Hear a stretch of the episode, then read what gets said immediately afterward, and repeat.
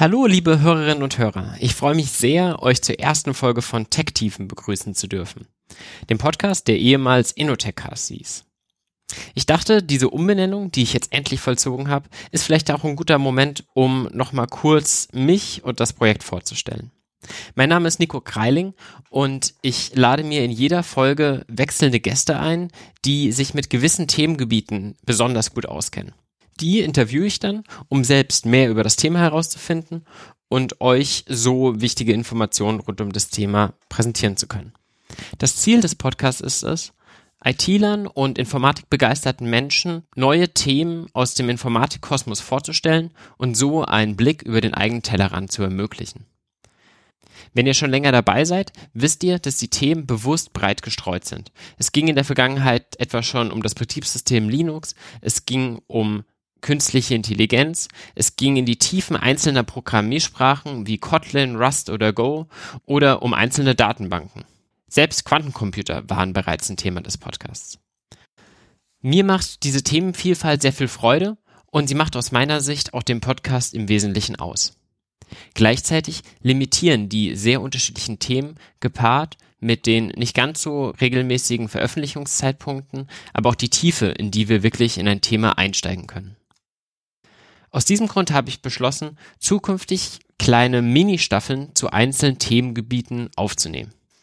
Damit ihr euch auch wirklich an die vorherigen Folgen noch erinnern könnt, habe ich außerdem beschlossen, innerhalb einer solchen Mini-Staffel das zwei Wochen Veröffentlichungszeitfenster wirklich einzuhalten, so dass ihr euch darauf einstellen könnt, wenn ihr an dem Tag, wo die Folge erschienen ist, eine Folge gehört habt, dass zwei Wochen später die nächste Folge da ist. Zwischen den einzelnen Mini-Staffeln wird dann ein vermutlich etwas längerer Pausenzeitraum liegen, den ich aber wahrscheinlich mit Einzelfolgen öfter bespielen werde. Heute ist die erste Folge einer solchen Mini-Staffel. Die Mini-Staffel soll das Thema natürliche Sprache behandeln, weil es aus meiner Sicht ein Thema ist, was gerade jetzt mehr und mehr Aufwand bekommt, weil maschinelle Lernverfahren nach und nach ein Level erreichen, in dem praktische Einsatzszenarien wirklich realisierbar werden. Die heutige Folge erklärt dabei vor allem, was natürliche Sprachverarbeitung überhaupt ist, wo es herkam und was sich in den letzten Jahren getan hat. In den kommenden Folgen werden wir dann noch praktischer werden und über einzelne Bibliotheken und Frameworks reden, insbesondere in Folge 2 zu Spacey und in Folge 3 zu Rasa. In jedem Fall würde es mich wirklich interessieren, was ihr vom neuen Namen, vom neuen Konzept und von der heutigen Folge haltet. Feedback gebt ihr mir am besten über das Kontaktformular auf der Webseite, über die Kommentarfunktion dort oder direkt als Rezension bei iTunes. Und damit viel Spaß mit der heutigen Folge.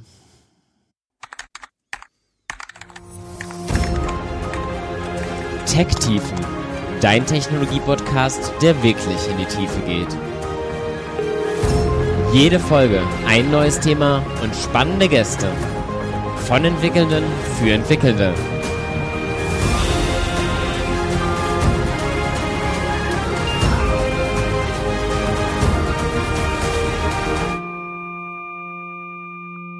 Ja, hallo und herzlich willkommen zur jetzt 19. Folge, der ersten Folge unter dem neuen Namen. Und dazu bin ich auch in einer Stadt, in der ich noch keine Podcast-Folge aufgenommen habe, denn ich bin hier gerade frisch in Berlin angekommen. Ich bin hier beim B-Part in Berlin und habe zwei Gäste bei mir, mit denen ich heute den Einstieg machen möchte zu unserem größeren Thema zur natürlicher Sprachverarbeitung, zu NLP. Und da freue ich mich sehr, heute Malte und Timo von DeepSet bei mir zu haben. Hi. Hey. Ja. Hi, grüß dich. Genau, ich habe euch beide kennengelernt auf der M3-Konferenz und ja, man kam da so abends so locker ins Gespräch und ich habe irgendwie sofort gemerkt, boah, da haben ja aber Leute echt Ahnung von, von Sprachverarbeitung und von NLP. Und das ist so ein Herzensthema, woran ich mich gerade selber sehr, sehr begeistert. Und ähm, ich glaube, euch geht das auch so. Ihr habt ja sogar ein Startup deshalb gegründet. Ja, vollkommen richtig. Ähm, Malte, fang du am besten an. Warum nicht? NLP für mich ist auf jeden Fall meine ja, große Leidenschaft. Hat ein bisschen gedauert, äh, sagen, bis ich meinen Weg dahin gefunden habe. Ähm, mein Hintergrund eigentlich, also ich komme aus einer Mischung aus Informatik, bisschen Mathe, bisschen BWL studiert. Habe immer eigentlich nach was gesucht, wo man Mathe anwendet, um mal was zu bauen. Also dieser Anwendungsfokus war mir immer mega wichtig. bin dann eigentlich erst so gegen Ende vom Studium auf das Thema Machine Learning gekommen, ähm, war dann in den USA, habe dann Forschungsaufenthalt gemacht und da war alles schon so ein bisschen weiter und man konnte ja, richtig sehen, wie, wie die Sachen dann auch funktionieren und eingesetzt werden. Und da ist eigentlich so bei mir der Funken übergesprungen. Ich habe gesagt, okay, es äh, ist irgendwie eine coole Mischung aus ähm, schon Mathe, aber äh, viel auch einfach Handwerkszeug, Sachen bauen. Man weiß noch nicht so genau, warum es funktioniert. Es funktioniert einfach und äh, hat mich wahnsinnig fasziniert. Ähm, bin dann genau zurück nach äh, Deutschland gekommen. Zu dem Zeitpunkt war hier sag ich mal, in der Wirtschaft noch nicht so mega viel mit Machine Learning. Hatte aber das Glück, dann hier ein Startup zu finden, ähm, das sich sehr darauf fokussiert hat und bin da auch dann eigentlich zum Thema NLP speziell gekommen, also auf Texten Machine Learning anwenden. Ähm, habe damals auch Timo dort getroffen, der die gleiche Leidenschaft teilt. Und äh, seitdem sind wir ja, Feuer und Flamme für das Thema. Und das war aber noch ein anderes Startup, ne?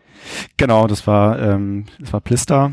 Ähm, da haben wir im Prinzip Recommender Systems gebaut für für Nachrichtenseiten. Also wenn man bei Spiegel Online zum Beispiel einen Artikel liest, dieses unten drunter, dieser Artikel könnten dich auch interessieren. Aber das ist ja noch dann doch durchaus bewährteres Feld als jetzt NLP. Also Recommender-Systeme ist ja irgendwie Forschungsgegenstand seit, weiß ich nicht, 30, 40 Jahren. Genau, genau. Das war halt äh, ganz cool, weil es so ein bisschen diese Mischung war. Ne? Man musste halt den Text transformieren und basierend auf diesen Texttransformationen dann diese Recommendations machen. Ähm, also Content Recommendations. Ähm, klassische Recommender-Systeme sind halt mehr dann nur auf äh, Interaktionen, wenn User auf irgendwelche Seiten klicken und da ist man dann mehr hinzugegangen, wirklich Natural Language Processing anzuwenden auf riesigen Daten. Genau, also meine Leidenschaft für, für intelligente Maschinen, für Machine Learning ist eigentlich hat schon wahnsinnig früh begonnen. Ich habe äh, 2006 habe ich äh, angefangen Data Science zu studieren in äh, Maastricht. Ich bin dafür ins äh, Ausland gegangen. Das gab's in Deutschland äh, so noch nicht und es hieß auch damals hieß es äh, Knowledge Engineering, Kennistechnologie auf äh, Nail Hunts. Und ich würde sagen 2006. Also heute merke ich das so richtig, wie plötzlich überall Leute anfangen jetzt ins Berufsleben zu kommen, die wirklich einen Data Science Master haben und die sich damit richtig tief auseinandergesetzt haben. Aber also vor vor drei Jahren glaube ich ist der sind die Studiengänge in Deutschland Deutschland erst so gegründet worden, aber in der Niederlande gibt es das schon so lange, ja? Ja, genau, da waren auch Leute, die zum Beispiel ein bekannter Algorithmus TSNI von Laurens van der Maten, der hat dann mit zusammen mit Hinten das gemacht und dieser Laurens, ähm, der war bei uns in der Fakultät, also das war aber noch alles wahnsinnig klein. Es war, wir waren zu 20, 20 Leute waren wir da, äh, sehr, sehr klein, sehr familiär und es war auch noch gar nicht bekannt und ähm, Damals hatten die äh, neuronalen Netzwerke auch äh, eher noch ein Layer. Ne? Man hat halt mathematisch bewiesen, dass tiefe Layer nicht so wirklich was bringen. Und ähm, ja, das hat mich irgendwie ein bisschen äh, stutzig gemacht. Und deswegen bin ich auch dann nach diesem Data Science Studium, habe ich angefangen, äh, Neurowissenschaften hier in Berlin zu studieren, Computational Neuroscience. Ich muss da nochmal reinhaken, ich bin da echt neugierig. Ähm, wie bist du so früh auf den Dampfer gekommen, dass das irgendwie interessant ist und das was Großes werden könnte? Mm, boah, ich glaube, das ist relativ schwierig zu sagen, aber ich war sehr fasziniert von Computern, habe viel gespielt, äh, auch so, so Bots, Counter-Strike-Bots, die ja sehr stupide waren. Da war ich sehr ähm, verärgert drüber, dass die nicht irgendwie intelligenter sein konnten, irgendwie Teams zusammenbauen, solche Sachen. Ähm, das wollte ich einfach verbessern, aber ich habe auch die, die große, ja, das große Potenzial gesehen in Maschinen, die lernen ja, das war für mich immer was, was sehr interessant ist, dass man nicht was hardcodet und nur was programmiert, sondern dass man irgendwie Daten nimmt und Maschinen daraus was lernen. Und das war sehr rudimentär, aber ja, ich hatte irgendwie immer dieses Gefühl, dass, dass Maschinen sich so krass entwickeln, weil ich habe diese Zeit entwick äh, mitbekommen, wo mein Vater ist mit so einem ähm, Laptop gekommen, auf Schwarz-Weiß, dann irgendwie Monkey Island gezockt, solche Sachen und wie schnell sich das entwickelt hat, das einfach zu extrapolieren dann in die Zukunft war dann relativ klar, dass das wirklich was Großes wird. Okay, weil du wirklich wahrscheinlich so früh schon auch rangeführt wurdest und das alles mitbekommen hast. Und ja, wenn du so früh dabei warst, dann waren es ja eben auch die Zeiten, wo auf den großen Konferenzen, wenn du ein Paper mit neuronalen Netzen eingereicht hast, die abgelehnt wurden, weil sie gesagt haben, irgendwie, ja, wir hatten schon eins oder neuronale Netze Netze, das, was soll das werden? Genau, ja, neuronale Netze gibt's ja schon seit seit Ewigkeiten, ähm, 90ern auch, äh, war auch da ganz groß, ähm, aber es ist nicht so wirklich rangekommen. Dann waren die Support Vector Machines, die halt relativ gut funktioniert haben, die halt direkt was, äh, ja, ähm, irgendwas, eine Regression machen könnten, eine Klassifikation, das hat alles super funktioniert. Ähm, und das ist wirklich dann eher aufgekommen mit ähm, ja, mit Relus, mit Dropout, dann, ähm, ja, da wurde es dann wirklich spannend mit tiefen neuronalen Netzwerken. Ja, das war genauso die Zeit, da hat Dropout plötzlich irgendwie, kam raus, hat irgendwer präsentiert und plötzlich wurde alles viel, viel besser und, und jeder war heiß auf, auf Dropout, wie das denn funktionieren kann und so. Also genau, da, da gab es plötzlich Meilensteine nach Meilensteinen und ähm, Genau, ja. Und es sind auch alles Methoden, die sehr noch simpel sind. Also das Dropout ist ja einfach nur ein wenig äh, Rauschen auf dieses System schmeißen, dass es nicht so ganz genau sich anpassen kann. Und das funktioniert dann super. Und also ich meine, das ist ein sehr simples Prinzip und das eingebaut verbessert dann die Generalisierung von neuronalen Netzen ungemein. Ja. Ich glaube, das ist auch einfach generell so eine Sache, die, einen, die mich fasziniert an dem ganzen Bereich, dass wenn man ein bisschen hinter die Kulissen schaut, dann sind viele Sachen erstaunlich einfach und stupide und man denkt, okay, das ist jetzt aber der gerade der Cutting Edge Algorithmus, das Modell, was alles andere in Schatten stellt und dann schaut man halt ein bisschen tiefer und denkt so, hm, okay, aber eigentlich könnte man da vielleicht noch was verbessern und genau so ist es. Die Leute verbessern es gerade im Wochentakt, würde ich sagen. Man sieht Weiterentwicklung und das macht halt Spaß, macht halt Spaß, weil es so ein Feld ist, was in Bewegung ist, ne? Und wo man selbst auch noch äh, was was machen kann und nicht alles schon ähm, ausgeforscht wurde. War das für euch auch die Motivation, da rauszugehen aus dem Startup damals, wo ihr euch kennengelernt habt, das Recommender Startup? Habt ihr dann direkt danach schon gesagt, wir gründen was eigenes oder gab es da noch was dazwischen? Nee, es war im Prinzip äh, währenddessen die Überlegung, dass wir irgendwas eigenes machen wollen. Ähm, bei mir ist es schon auch ein bisschen länger gereift, die Idee. Also auch schon zu Studienzeiten äh, habe ich immer mal überlegt, was zu machen. Ich habe früher während des Zivis so ein kleines Internetprojekt irgendwie nebenher gemacht. Und sozusagen der, der dritte bei uns im Bunde, Milosch, ähm, dem, dem ging es ähnlich.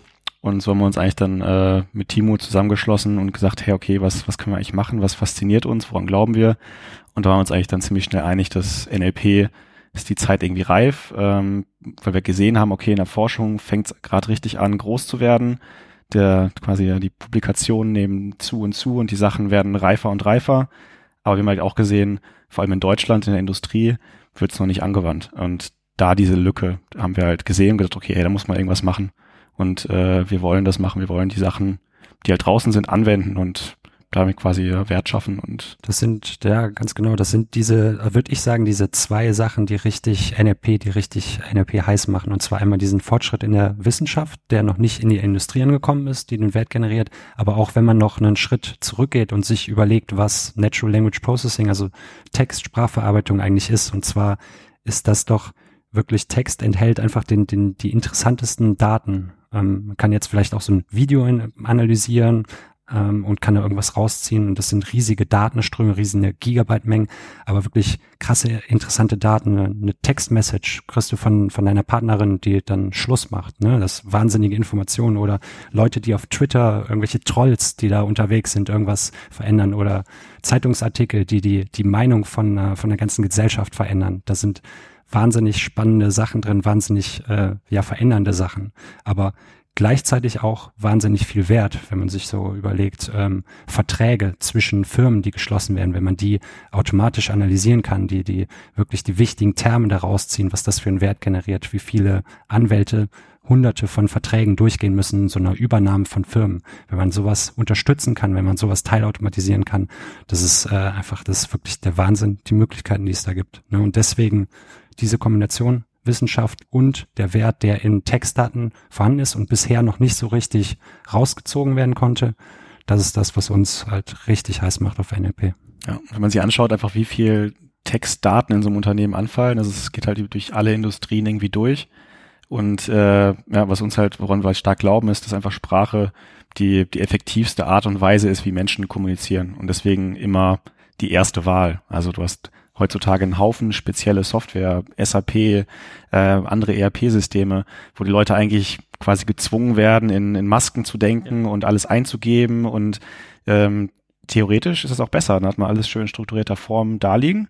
Aber in der Praxis ja, macht die Leute halt doch lieber, schreiben kurz eine E-Mail zum Kollegen, schreiben irgendwas runter in ein Word-Dokument, machen einen Vertrag lieber einfach als Textform und nicht in, äh, weiß nicht, vielleicht Blockchain-basiert als Smart Contract. Das ist manchmal vielleicht auch zu aufwendig. Ähm, und äh, ja, daran glauben wir halt nach wie vor, dass es immer Text und Sprache geben wird. Ja. Absolut, glaube ich total, dass diese ganzen Formulare, die sind halt gut gemacht für den Programmierer, weil der hat es danach einfach, aber dafür müssen die ganzen Anwender sich eben daran anpassen und müssen diese Tools lernen. Ich meine, es gibt für Programme wie SAP oder sonst was, was du nennst, gibt es ja lange Fortbildung und Schulung, dass die Leute das überhaupt lernen. Das ist ja dann das Gegending von intuitiv. Genau, ja. Ja, und okay, und ihr glaubt, dass ihr mit Sprache sowas eben verändern könnt. Und wie lange macht ihr das jetzt schon? Wann habt ihr euer Startup gegründet? Wir sind jetzt äh, war knappe anderthalb Jahre dabei. Ähm, genau, und ähm, sind eigentlich ein bisschen überrascht worden, wie schnell das ganze Fahrt aufgenommen hat. Also ich weiß noch, als wir uns äh, zusammengerauft haben, gesagt haben, okay, wir gründen jetzt, haben wir überlegt, okay, wie lange brauchen wir wohl, um die, die ersten Kunden zu kriegen und auch die ersten großen Kunden. Und dann war es aber eigentlich so, dass wir am äh, ja, Monatsanfang quasi gegründet haben und nach zwei Wochen hatten wir, war wir auf dem ersten Projekt und seitdem ging es eigentlich Schlag auf Schlag und ähm, ja, macht wahnsinnig Spaß, haben viele verschiedene Sachen auch gemacht. Das ist für uns ja auch eine Motivation, jetzt nicht das Ganze ja, Tag ein, Tag aus das Gleiche zu machen, sondern verschiedene Probleme zu sehen, immer verschiedene Methoden anwenden zu können und ähm, dadurch auch ein bisschen besser zu verstehen, woran es vielleicht noch hapert oder was sozusagen die Barrieren auch in Unternehmen sind, um NLP anzuwenden. Ähm, genau. Das ja gut, dann ähm, lass uns da mal auch wirklich reingehen. Was ist denn NLP überhaupt? Weil an für sich ist der Terminus, natürliche Sprachverarbeitung, Natural Language Processing, ja ein Feld, was es auch wirklich schon sehr, sehr lange gibt. Nur ist es zuletzt sehr revolutioniert worden. Wie würdet ihr denn NLP knackig zusammenfassen? Ich weiß nicht genau. Also ich würde am besten die einzelnen Aufgaben, die man mit NLP bearbeiten kann, würde ich äh, vielleicht mal durchgehen, dass äh, die Leute sich da was drunter vorstellen können, weil das, was man sagen kann, diese, dieser wissenschaftliche Fortschritt, der ist oft in sehr kleinen Domänen, in Teilbereichen. Und da in diesen Teilbereichen ist er wahnsinnig gut, ist äh, besser als menschliche Performance.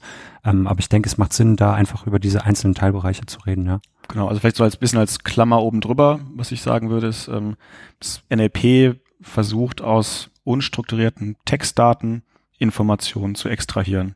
Und diese Informationen können von verschiedenster Art sein und das sozusagen sind jetzt vielleicht die verschiedenen Teilbereiche, ähm, verschiedene Aufgaben, die man mit NLP lösen kann, aber im Kern geht es immer darum, würde ich sagen, aus einem großen oder unstrukturierten Text etwas zu extrahieren, was einen interessiert.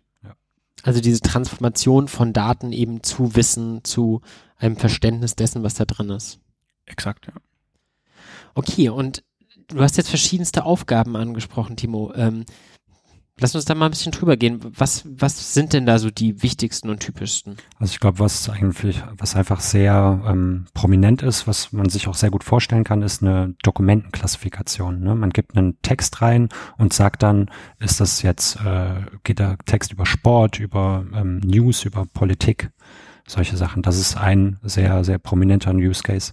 Dann noch eine andere Sache ist Named Entity Recognition. Das ist etwas, was wir in wahnsinnig vielen Projekten schon gesehen haben und was oft auch ein ähm, Vorschritt ist, um weitere Analysen zu machen. Also Entities sind äh, Konzepte wie Personen, ähm, Organisationen, Orte und die möchte man auf eine sehr intelligente Art und Weise aus dem Text rausziehen, um quasi den Hauptkern dieses Textes zu verstehen. Also so ein bisschen alles, was man in der deutschen Sprache irgendwie groß schreiben würde, weil es irgendwie ein Name ist oder ja, ein Individuum, genau, diese Dinge also zu identifizieren in einem Text. Genau, da gibt's zwei Sachen. Da gibt's noch was Älteres, das nennt sich Part of Speech Tagging und äh, das analysiert dann, was ein Verb ist, was ein Nomen ist. Und dieses Named Entity ist dann wirklich zu sagen, dass alle äh, Namen oder alle Geldbeträge rausgezogen werden und auch wirklich gewusst ist, dass das jetzt ein Name ist. Vielleicht einfach kurz als Beispiel, also Namen erkennen könnte man jetzt auf verschiedene Arten und Weisen machen. Entweder habe ich jetzt eine große Liste von bekannten Namen und ich gleiche das einfach immer ab. Ähm, dann habe ich aber ein Problem, wenn jetzt irgendein neuer Name auftaucht, den das die Liste nicht beinhaltet, dann wird das Modell das nicht erkennen. Aber wenn ich jetzt äh, dir gegenüberstehe und sage, hey, mein Name ist Malte, weißt du sofort in diesem Kontext, Malte muss ein Name sein. Und genau das sozusagen ist auch, was ein Modell, ein Named Entity Recognition Modell dann sagen lernt, aus dem Kontext heraus zu verstehen, was das Wort Malte jetzt ist, dass das eine Person ist, also Konzept Person. Ja, du hast es ja schon gesagt, mir ist dann sofort klar, dass das Malte, ich hallo, ich bin Malte, dass das jetzt ein Individuum ist. Warum ist das für einen Algorithmus so schwer? Weil er dazu zum Abstrahieren muss vom einfachen, ähm, sag ich mal, von den Strings, die ich in diesem Satz habe, auf die semantische Ebene. Ich muss da verstehen, okay, was, äh, wie ist der Kontext, wie dieses Wort jetzt gebraucht wird, was sind die Worte vorher und nachher. Das ist eine ganz andere Abstraktionsstufe, die man jetzt zum Beispiel mit einem klassischen Algorithmus oder auch regelbasiert äh, kommt man da nicht sehr weit, weil es einfach sehr, sehr viele verschiedene Fälle gibt. Und was halt auch noch wahnsinnig äh, spannend ist bei Sprache, zum Beispiel, wenn man sich den Unterschied ähm, denkt zu einem Bild. Ne? Man hat ein Bild, da ist ein Affe drauf, ähm, den kann halt jeder erkennen, dass es wirklich ein Affe ist. Man braucht keine Zusatzinformationen, keine Informationen über die Welt da draußen. Und auch ein ähm, Amerikaner, ein äh, Asiate kann diesen Affen erkennen als Affen. Und das ist halt bei Sprache auch ganz anders. Man braucht Zusatzinformationen, wie die Welt funktioniert, um diesen Text interpretieren zu können und der ist wahnsinnig ähm, adaptiv an die einzelnen Menschen, an die einzelnen Umstände. Wie meinst du das jetzt genau, dass ich den Kontext drumherum wissen will? Meinst du jetzt sowas wie doppelte Wörter, wie jetzt Bank oder so? Oder meinst du, um es ins größere Ganze einzusortieren, weil Wörter eine unterschiedliche Semantik haben, je nachdem, wie ich sie benutze? Ja, das ist eine gute Frage. Also ich würde sagen, auf äh, beiden Ebenen natürlich. Ähm, Synonyme zu, zu erkennen und das wirklich dann einordnen zu können. Das ist was, was sehr lokales, lokalen Kontext und das können Maschinen schon relativ gut. Das in einen ganz kompletten globalen Zusammenhang setzen, das ist noch relativ schwierig, auch mit, mit heutigen Methoden. Okay, ähm, das sind jetzt beides Fälle, wo ich gesagt hätte, hm, die dürften für einen Mensch nicht so schwer sein. Also auch einen Text jetzt zu lesen und danach zu sagen, geht es hier um Sport oder um Politik, vielleicht kriegt es ein Kind da nicht hin, aber mit einer gewissen Basisschulausbildung kriegt man das mit Sicherheit ganz gut hin. Aber was ja was ist, wo man sich mit Sprache wirklich schwer tut, selber als Mensch, ist ja sowas wie eine Übersetzung. Und das ist ja auch ein typisches Feld von NLP, ähm, wo, glaube ich, dann die Methoden vielleicht ein Stück weit auch weiter schon sind, oder? Also genau mit äh, Übersetzungen, ähm, da ist Machine Learning schon wahnsinnig weit gekommen, weil es einfach unglaublich viele Daten dazu gibt und ähm, wenn man von Daten spricht, dann sprechen wir als Machine Learner immer von, von Input-Daten und Labels. Und bei Übersetzung ist es relativ einfach. Man hat den Text auf Englisch und dann hat man zum Beispiel die Übersetzung auf Deutsch. Also diese Paare von Input und Output hat man schon in wahnsinnigen Massen gesammelt über die Jahre. Und wenn man da einfach Machine Learning draufwirft, die neuronalen Netzwerke damit trainieren lässt, von End zu End, dann funktioniert das unglaublich gut, ja. Und es war auch immer schon ein Bereich, darf ich sagen, wo die Forschung sich darauf konzentriert hat, weil einfach das Problem für die Menschheit wahnsinnig groß ist. Also klar, jeder kennt es irgendwie, wenn man die Sprachbarriere ist sehr groß, wenn man nicht die gleiche Sprache spricht, wenn nicht äh, vielleicht Englisch als gemeinsame Sprache existiert. Und von daher klar, die, die großen Tech-Unternehmen haben sich immer dort drauf konzentriert. Was uns natürlich als Startup da wieder freut, ist, dass äh, nicht die großen Tech-Unternehmen immer die besten Lösungen parat haben. Also DeepL zum Beispiel ist ein, ein Startup aus äh, Köln, was meines Wissens momentan nach wie vor das beste Translation-System hat und damit eben Google und, und andere in Schatten stellt. Und äh, aber auch da, genau wie Timo gesagt hat, der Schlüssel zum Erfolg waren im Prinzip die Daten, weil sie eben mit, äh, mit Lingui einen sehr schönen Datensatz vorher hatten, den sozusagen dann benutzt haben, um zu diesem Modell zu kommen wollte ich gerade sagen, DeepL ist doch die Firma, die auch die Seite Lingui eben zur Verfügung stellt, die Seite, wo man halt wirklich Übersetzungen so in einem Kontext bekommt und nicht wie bei anderen Wörtern oder bei anderen Übersetzungstools mehr oder weniger nur ein Wort in einem Wörterbuch nachschlägt, sondern so immer, ja, ja. Paragraphen miteinander vergleichen kann. Ja, vollkommen richtig. Und auch qualitativ sehr hochwertige Übersetzungen ne, von Parlamentsansprachen äh, und äh, ja, genau. das hat es einfach gemacht. Also ich habe auch, wenn ich DeepL benutze, bin ich wahnsinnig erstaunt, wie gut das ist. Äh, was ich aber auch gehört habe, ist, dass äh, Google momentan äh, arbeitet an einem äh, Speech-to-Speech-Übersetzung. Und das bedeutet quasi wie so ein Babelfisch zu haben, dass man reinspricht und das, das Handy würde dann übersetzen mit der eigenen Stimme dann in die Fremdsprache. Und das finde ich halt auch was, was wahnsinnig äh, interessant ist. Das heißt, ich könnte mir dann anhören, wie ich in Chinesisch klinge? Ja, vollkommen richtig. Also funktioniert noch nicht so gut. Gerade dieses äh, eigene, diese, diese persönliche Sprache dann generieren, da habe ich von Google noch nicht so gute Sachen gehabt. Da kennen wir ein paar Freunde von uns in Kiew, äh, Respeecher, die machen das schon äh, was besser. Ja, aber ich denke, da, da wird sich auch noch einiges tun und das wird in ein bis zwei Jahren wird es richtig, richtig gut sein, dass man in sein Telefon spricht und mit der eigenen Sprache sich dann anhören kann, wie man sich in Chinesisch anhört. Ja, ja kann man sich vorstellen, so wie Deepfakes vor zwei Jahren halt auch noch nicht so richtig denkbar waren und plötzlich gibt's von allem irgendwie Videos, wie ich Dinge tue, die ich nie getan habe. Ja, wahrscheinlich geht dann dasselbe. Ja, ja. Okay, wir sind ein bisschen abgekommen vom Thema welche Aufgaben hat NLP? Wir haben jetzt sowohl die Klassifizierung von Dokumenten genannt, was ja immer so ein typisches Ding ist. Alles können wir mit Machine Learning irgendwie klassifizieren. Wir haben Name Entity Recognition genannt und wir haben über Übersetzung geredet. Aber da gibt's ja garantiert noch viel, viel mehr, oder? Ja, also ein Aufgabenbereich, der, der uns, hm, sag ich mal, letzten halben Jahr vor allem äh, sehr interessiert hat, ist Question Answering. Ähm, dort ist sozusagen die Problemstellung, ich habe eine, einen Text oder auch einen ganzen Korpus von Texten und da stelle ich jetzt eine Freitextfrage. Also ein bisschen auch wie bei der Google-Suche vielleicht, wenn du irgendwie dort eine Frage reinstellst, kamst du früher alle Ergebnisseiten einfach gelistet und du musst noch reinklicken und hast dann dort irgendwo deine Antwort vielleicht gesucht. Wenn du es heute machst, kriegst du schon für sehr viele Fragen direkt die Antwort als oberste Box sozusagen angezeigt. Und das kann man jetzt natürlich nicht nur äh, im Web machen für Google, äh, wie Google es macht, sondern genauso gut kann man das als Unternehmen das benutzen und sagen, hey, ich habe eigentlich einen großen, große Datensammlung von Verträgen, äh, Geschäftsberichten im Finanzumfeld und will da irgendwas schnell beantworten. Oder im Callcenter habe ich, weiß nicht, vielleicht ein, eine große Anzahl von technischer Dokumentation und ich will da schnell eine Lösung finden.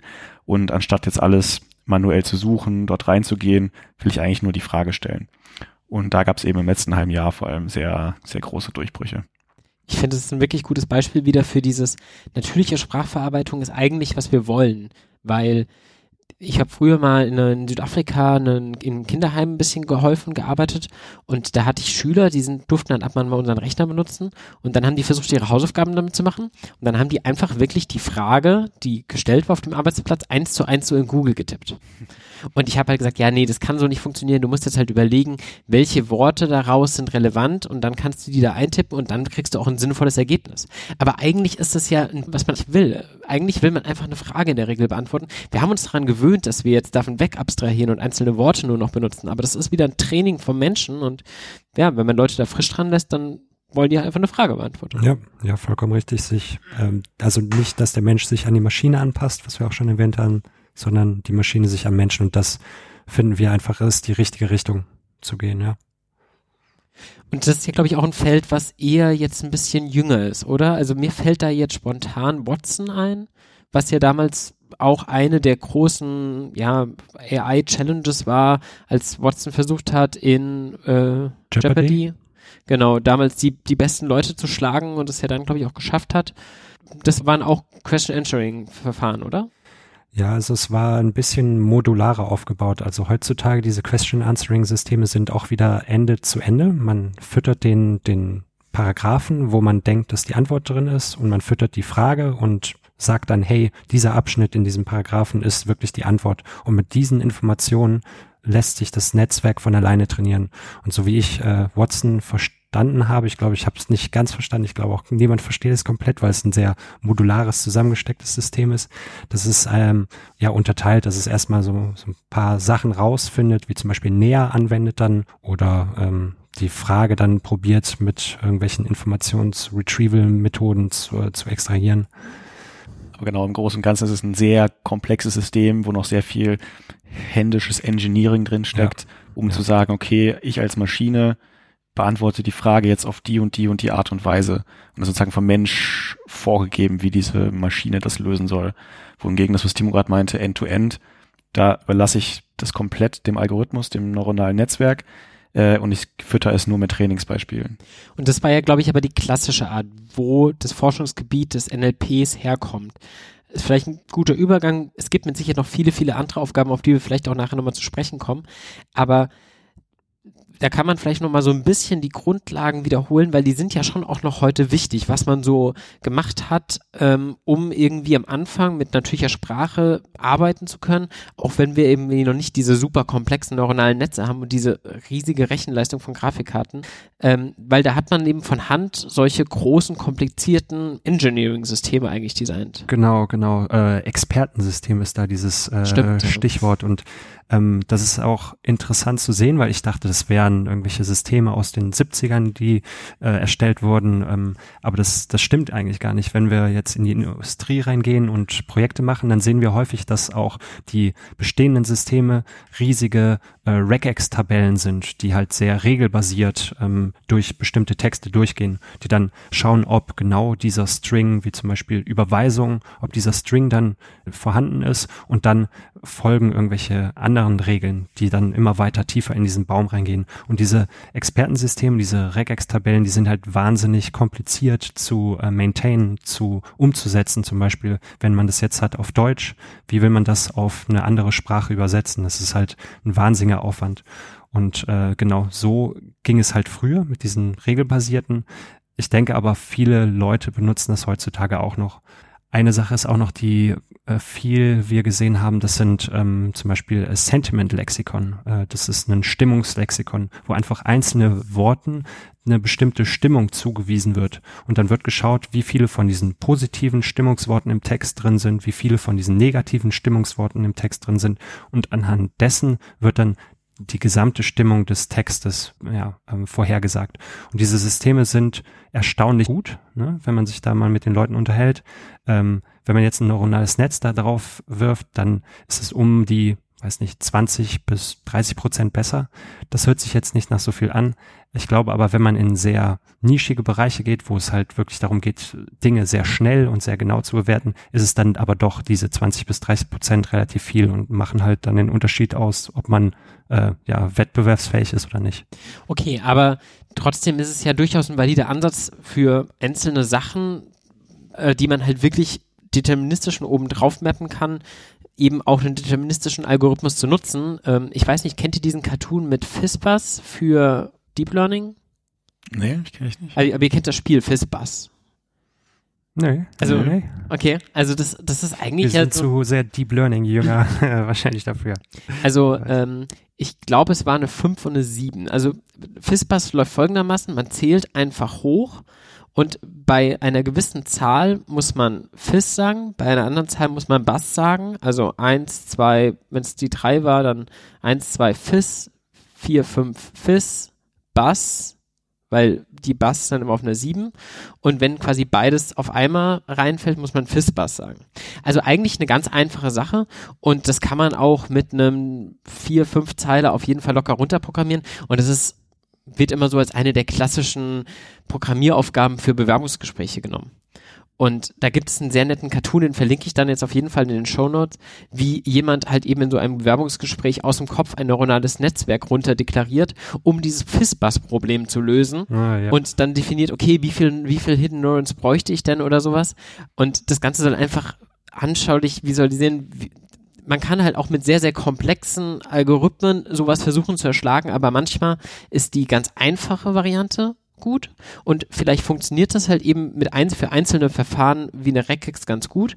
Wir haben jetzt gesagt, bei einer Sentimentanalyse geht es so halb, aber mit Sicherheit nicht perfekt und je komplexer die Aufgaben werden, desto mehr kann man es halt nicht mehr selber handeln und muss halt es die Maschinen werden Völlig lassen. richtig. Also ich glaube, da muss man auch in dem ganzen Bereich ein bisschen aufpassen, äh, dass man halt nicht mit Kanonen auf Spatzen schießt. Äh, und ich glaube auch deswegen ist sozusagen die ganze Deep Learning Hype, AI Hype, sehen wir also so zwie zwiegespalten zumindest. Also wir glauben sehr stark, dass es in NLP äh, wichtig ist und genau das richtige, die richtige Methode, um das voranzubringen. Aber man muss jetzt nicht anfangen, alles und jedes nur äh, irgendwo AI drauf zu schreiben, weil es sich toll anhört.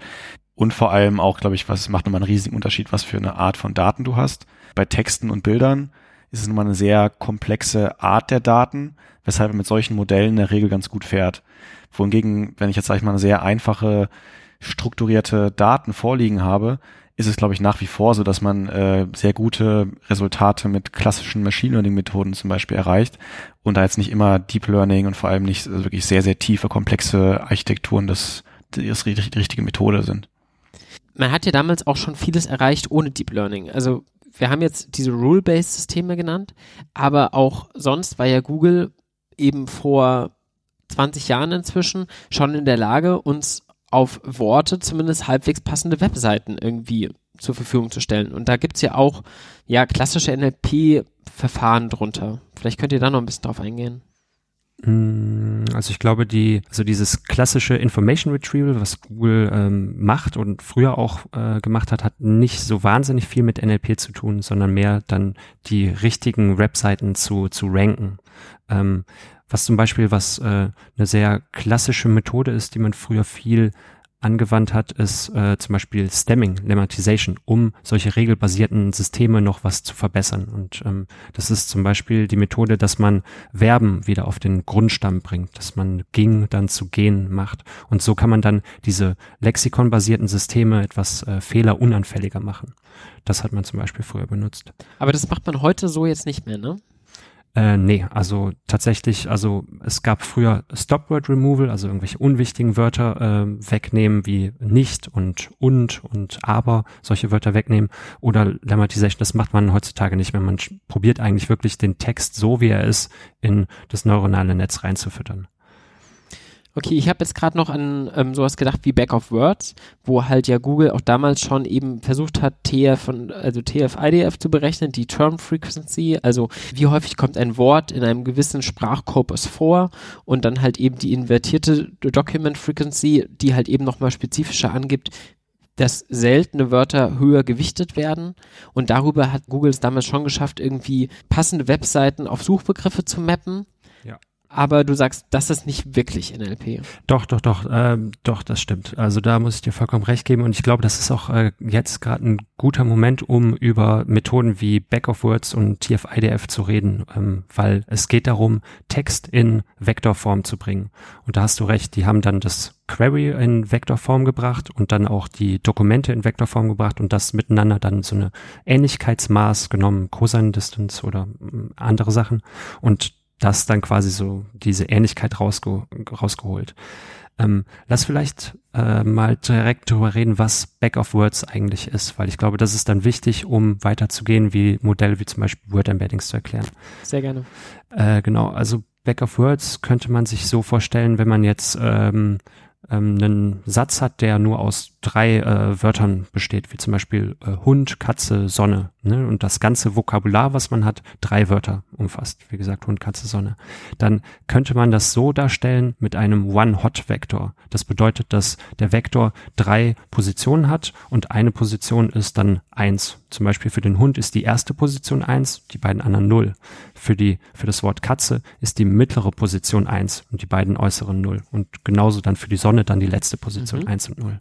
Und das ist halt eine sehr sparse ähm, Art und Weise, wie man äh, Text und wie man Wörter darstellen kann. Und das hat dann ein paar Nachteile. Und zwar würde ich sagen, den Hauptnachteil ist, dass es quasi keinen Unterschied oder keine Ähnlichkeit gibt zwischen dem Wort Hund und Katze im Vergleich zu Sonne. Und ich denke, jetzt macht es dann auch Sinn, dann zu erklären, was, was Word Embeddings, was dieser Word-Weg-Algorithmus macht und warum dieser wie wir denken, wesentlich bessere äh, Textdarstellung ist. Nur um es nochmal ganz grob im Rahmen zu fassen, das heißt, der Hauptpunkt an dieser Stelle ist, von Wörtern, die jetzt so erstmal nicht irgendwie miteinander berechnet werden können, weil sie halt einfach, einfach nur dastehen, irgendwie sie in ein mathematisches Modell zu bringen, damit man damit dann eben mit mathematischen Operationen dran fangen kann zu arbeiten. Genau. Und jetzt habt ihr gesagt, damals hat man One-Hot-Encoding gemacht und heute macht man das nicht mehr. Exakt, weil der Nachteil, wie Timo gerade gesagt hat, äh, ist eben, dass jedes Wort in diesem One-Hot-Encoding äh, die gleiche Distanz zu den anderen Worten hat. Und damit wird es sehr schwer, Synonyme äh, in ähnliche Vektoren um, ähm, abzubilden. Und auch wenn jetzt irgendwie neue Worte auftauchen, die das Modell vielleicht vorher noch nie gesehen hat, kann es nicht von anderen Worten darauf schließen. Jedes Wort ist einzigartig sozusagen für das Modell. Ja. Und mit Word Embeddings, das ist jetzt gerade schon angesprochen, äh, kam 2013, meine ich, ähm, sozusagen ein neues Verfahren auf, um sozusagen die äh, eine andere Art und Weise, so ein Wort in die Vektorform zu übertragen. Und ein großes Ziel sozusagen war davon, dass diese Vektoren viel mehr Semantik beinhalten und Syntax von den Worten und dass sozusagen ähnliche Worte auf ähnliche Vektoren am Ende auch abgebildet werden. Das war sozusagen das Ziel und es hat auch dann erstaunlich gut geklappt. Ich glaube, besser als die, die Autoren sich das damals dann noch vorgestellt haben und das ist wahnsinnig eingeschlagen. Und in diesem Beispiel, das Timo gerade gebracht hat, sagen wir mal Hund, Katze und Sonne, diese drei Worte, wenn wir die jetzt in Word-Embeddings übertragen, würden wir sehen, dass das Wort Hund und Katze sehr, sehr ähnlich ist. Natürlich sind irgendwie zwei verschiedene Tiere und deswegen gibt es einen kleinen Unterschied, aber die Ähnlichkeit zwischen diesen beiden Vektoren ist dort sehr, sehr viel größer als, sage ich jetzt mal, zwischen Katze und Sonne. Genau, das heißt, man hat dann in Wirklichkeit bei so einem Word-Embedding einen sehr, sehr hochdimensionalen Vektorraum. 300 ist da, glaube ich, so eine typische Maßzahl, die man häufiger mal sieht. Und wenn man das jetzt aber runter reduzieren würde von den Dimensionen, so dass man das irgendwie plotten könnte auf einem Diagramm, dann wären halt irgendwie Hund und Katze irgendwie vielleicht links oben und die Sonne wäre dann irgendwie links unten und rechts unten wären dann Sachen, die irgendwie noch entfernter wären. Exakt, genau. Da gibt's auch sehr schöne Tools. Also ich weiß nicht, vielleicht kannst du das auch verlinken äh, für den, den, Podcast. Gibt's von ähm, TensorBoard einen äh, Visualizer, wo man, äh, Tensor Projector heißt der, ähm, wo man sehr schön sich diese Wortembeddings äh, in 2D oder 3D ähm, runterprojizieren lassen kann. Und dann sieht man genau das, was du erwähnt hast. Ähm, da kann man so einen Cluster-Algorithmen auch drüber laufen lassen, äh, wie T-SNE. Und dann sieht man, dass eine Ecke von diesem Vektorraum zum Beispiel Städte sind und ein anderer sind mathematische ähm, ähm, Formeln oder ähm, Formelgrößen und ein anderer sind Namen. Ähm, und genau, sozusagen ähnliche Bereiche, äh, ähnliche Worte werden in einem ähnlichen Bereich abgebildet. Und so ein, eine Dimension da drin, die besagt dann halt gewisse Beziehungen zueinander. Also was damals ja das populäre Beispiel war, was überall rumging, war ja dass sich Prinz zu König verhält, wie Prinzessin zu Königin. Und wenn man jetzt halt auch noch weiß, wie sich der Prinz zur Prinzessin und der König zur Königin verhält, dann kann man halt einfach vom Prinzip her diese Vektoren in diesem Raum miteinander sinnvoll addieren und kommt dann zum Beispiel vom Prinzen auf die Prinzessin oder auf die Königin und kann halt diese, diese Worte so in eine Beziehung setzen und finden, welche Dimension halt eben ungefähr zum Beispiel fürs Geschlecht zuständig ist. Genau, da gibt es momentan auch eine relativ heiße Debatte, ob das denn wirklich wahnsinnig genau so, wie man sich das dann vorstellt und wie es auch oft äh, kommuniziert wird, ob es wirklich das die ganze Wahrheit ist. So wie ich das verstanden habe, ist äh, einfach das Wort König und Königin sind wahnsinnig nah beieinander. Und wenn man dann Sachen wegaddiert und draufaddiert, kommt man eigentlich eh wieder zum genau selben Ort. Und die Algorithmen, die die nächsten Wörter drumherum extrahieren, die haben oft ein, äh, ja, im Algorithmus einen Befehl drin, dass er das Originalwort rauslässt. Also wenn man Vektorarithmetik machen würde, eigentlich von König minus Mann plus Frau, wäre das Wort, was man eigentlich kriegen würde, wieder König aber da man das nicht ausgibt, ist das nächste Wort, was drumherum ist, Königin. Das ist so das, das Beispiel, was sie gesagt hat. Das eigentlich hätte es auf sich selber gezeigt, aber da der Algorithmus einfach deterministisch reingecodet hat, bitte nicht immer beim selben Wort wieder landen, weil das ist Quatsch, nimmt er das nächst nähere und das ist halt im Zweifel einfach die Königin. Genau, so ist das. das okay. Die Diskussion war ein bisschen heißer in der Community, glaube ich, weil äh, sozusagen jetzt, weiß nicht, vor ein paar Wochen, Monat vielleicht, gab es ein Paper, was sozusagen die, das sehr in Frage gestellt hat und das so als Fehler von der ursprünglichen Publikation dargestellt hat. Dann wiederum aber sozusagen die, der Konter kam und gesagt wurde, ja eigentlich äh, seid ihr jetzt völlig falsch und das ist sehr, also Party oder ne, sehr ähm, populistisch, das jetzt so zu formulieren, ähm, weil eigentlich steht das im Paper im Anhang irgendwo drin und es ist klar und war offen und es wurde danach halt einfach nur weiter kommuniziert. Ja. Okay. Aber vom Prinzip her funktionieren auf jeden Fall diese Wortvektoren viel, viel besser als das, was wir früher hatten. Also diese One-Hot-Encodings, da war halt irgendwie Kirche und Kathedrale waren zwei unterschiedliche Wörter und die hatten nichts miteinander zu tun. Und jetzt wären die halt sehr nahe beieinander und mein Algorithmus könnte zum Beispiel verstehen, wenn da jetzt Kathedrale drin steht und ich suche nach einer Kirche, dass die irgendwie miteinander in Bezug stehen. Ja, vollkommen richtig. Okay, also wir haben diese coolen Wörtermeddings, die wir jetzt benutzen können, aber äh, wo, wo kommen die denn her? Die fallen ja nicht vom Himmel. Irgendwie muss ich ja lernen, dass eine Kirche und eine Kathedrale was ähnliches sind oder ein Hund und eine Katze.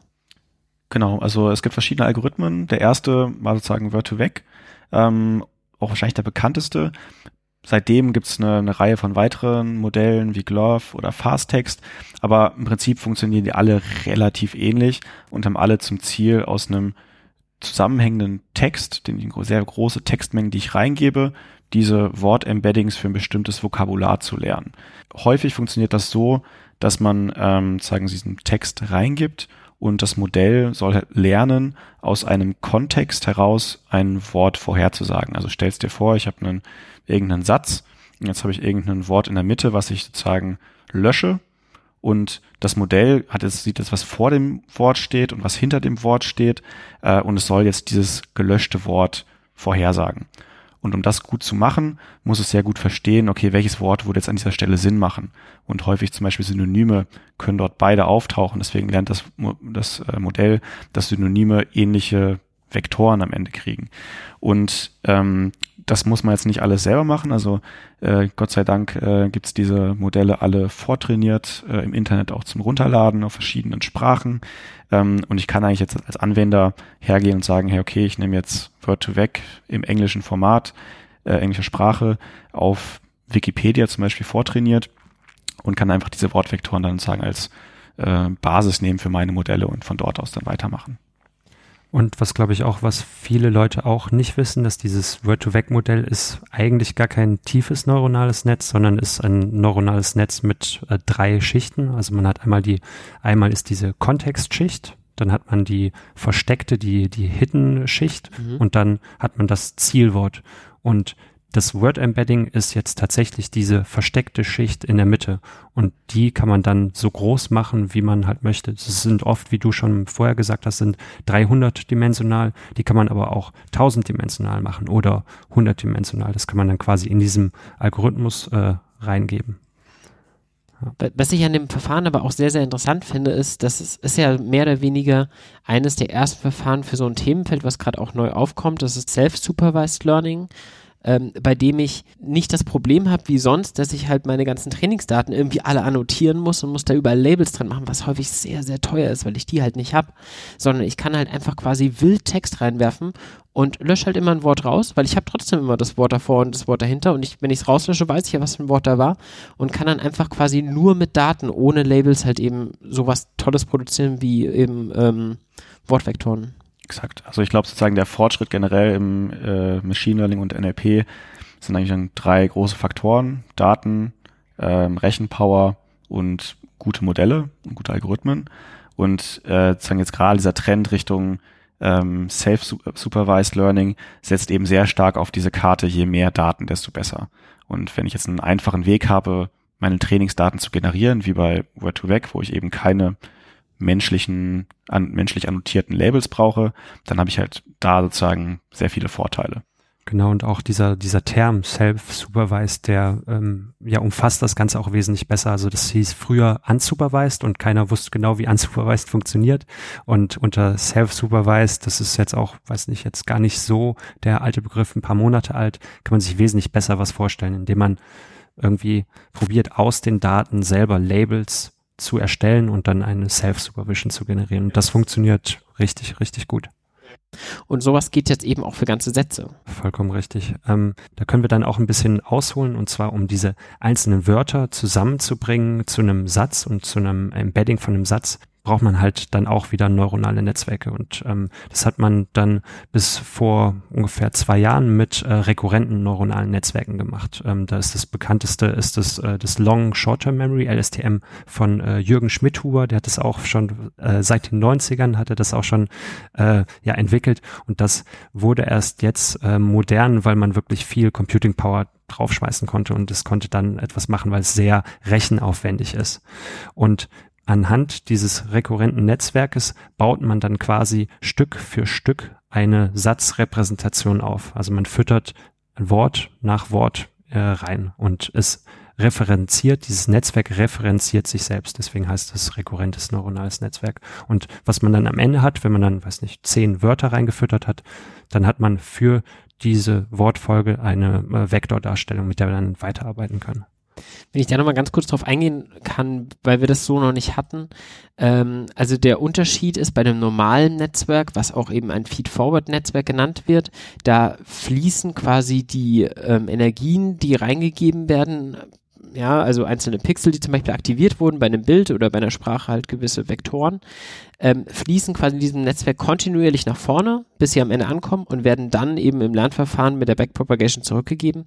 Und mit diesen rekurrenten neuronalen Netzen, wie zum Beispiel im LSTM, da kann es halt eben sein, dass die Energie quasi in einer Zelle wieder in sich selber reingeführt wird und es dementsprechend quasi wieder und wieder das, das denselben Input mit reinbekommt und dadurch kann es sich gewisse Dinge einfach merken über die Zeit hinweg. Ne? Ja, vollkommen äh, richtig dargestellt, vollkommen gut dargestellt. Ja. Im NLP-Bereich war es ja überhaupt so, dass irgendwie so rund um 2013 rum, ein bisschen vorher, ein bisschen nachher, sich wahnsinnig viel plötzlich getan hat. Auf der einen Seite waren halt eben diese Word-Embeddings, die plötzlich entstanden sind und auf der anderen Seite war ja da die neuen Verfahren, mit denen man das alles verarbeiten kann. Also du hast jetzt selber schon gesagt, die RNNs, die Long-Term, Short-Term Memory Netzwerke, die waren an für sich nicht neu, die gab es schon lange, aber die waren jetzt halt plötzlich in der Lage, wirklich zu funktionieren, weil man halt genug Daten und vor allem genug Rechenleistung dafür hatte. Und plötzlich gab es irgendwie eine ganze Reihe an verschiedenen Architekturen, die man nutzen konnte, um irgendwie ja Sprache zu verarbeiten. Vollkommen richtig. Und was auch noch ein großer Faktor sind, sind die Deep Learning Libraries. Also als ich studiert habe, da gab es, das waren mehr so Seitenprojekte von irgendwelchen wirklich äh, krassen Hackern, die jetzt äh, Kaffee oder Lasagne äh, solche Deep Learning Frameworks gemacht haben. Und da haben sich die großen Firmen wirklich äh, hintergehangen mit äh, TensorFlow, mit Google oder jetzt auch mit PyTorch. Und die machen auch dieses, dieses Lernen und Trainieren von diesen Modellen, machen es wesentlich einfacher, machen es einfacher zu coden dass man halt sehr komplexe Methoden, wie zum Beispiel dann äh, das LSTM ist dann nur eine Zeile Code und dann hat man einen LSTM-Layer, aber auch, die machen es sehr leicht, diese ganzen Modelle auf einer Hardware zu äh, deployen und trainieren zu können. Also, dass man auf GPUs trainieren kann, dass man auf mehreren GPUs gleichzeitig trainieren kann, dass man verteilt äh, trainieren kann und das ist wirklich auch ein, ein Hauptfaktor dahinter. Das ist, glaube ich, sozusagen leichter gemacht, die Modelle irgendwie anzuwenden und in der, in der Praxis auch wirklich zu verwenden. Aber ich glaube, es hat auch einen ganz wichtigen äh, Einfluss auf die Forschung gehabt. Also auch als Wissenschaftler ist es auf einmal viel leichter, auf vorherige Arbeit aufzubauen und äh, das zu vergleichen mit der neuen Methode. Das war, glaube ich, vorher einfach sehr viel aufwendiger und deswegen war der ganze Prozess der Forschung so langsam. Ja, das stimmt vollkommen richtig. Also ich habe in meiner in meiner Masterthese habe ich noch einen äh, Deep Belief Network habe ich in NumPy gecodet und das dann portiert auf äh, GNumPy hieß das. Das war dann quasi NumPy, was auf der GPU laufen konnte.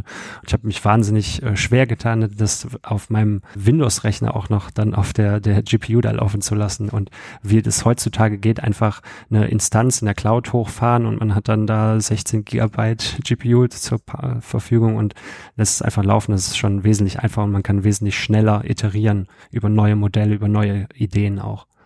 Was du sagst, finde ich, ist ein sehr valider Punkt. Ich habe den letzten Vortrag auf YouTube gesehen von John LeCun, der eben auch so ein bisschen über diesen AI-Winter redet und warum halt neuronale Netze so aus der Mode kamen. Und er sagt halt, es war halt nicht nur die Rechenleistung, sondern es war auch die waren einfach scheiße komplex, die auch anfangen so zu bauen, dass sie funktioniert haben. Und es gab nicht diese ganzen Frameworks zur Hand, die das so einfach gemacht haben. Das heißt, er hat gesagt, ganz viele PhDler oder so, die halt damit geforscht haben, die haben einfach einfache Fehler reingebaut in ihre Netzwerke häufig auch. Und dann haben die halt nicht funktioniert. Und wenn man das eine Weile gemacht hat und findet die Fehler nicht, dann sagt man ja gut, die funktionieren halt nicht und wendet sich halt was Neuem zu. Also diese Frameworks sind auf jeden Fall ein super elementarer Bestandteil von dessen, dass es jetzt halt auch wirklich so vorangeht. Definitiv. Und also selbst mit diesen Frameworks das Debugging im, äh, im Machine Learning-Bereich immer noch eine, eine ziemliche äh, Scheißaufgabe auf gut Deutsch gesagt, äh, weil es eben nicht immer dir die Fehlermeldung ausspuckt, sondern es ein ganz anderes Level von, von Fehlern gibt, wo du das entweder lernt das Modell gar nicht und du weißt nicht, woran es liegt. Das ist nur okay, dann weiß man, okay, irgendwas funktioniert wahrscheinlich nicht. Aber es gibt auch den schwierigeren Fall, dass das Modell halt lernt, aber vielleicht nicht super gut ist. Jetzt weißt du nicht, Liegt es daran, dass ich irgendwo in meinem Code einen Fehler habe? Oder äh, ist es einfach das Beste, was ich mit dieser Methode wirklich da rauskriegen kann ja. mit dem Datensatz? Ja, absolut. Ähm, aber wir wollten eigentlich ein bisschen auf die Algorithmen eingehen, die man einsetzt an Arch Netzwerkarchitekturen. Was gibt es denn sonst noch neben den LSTMs?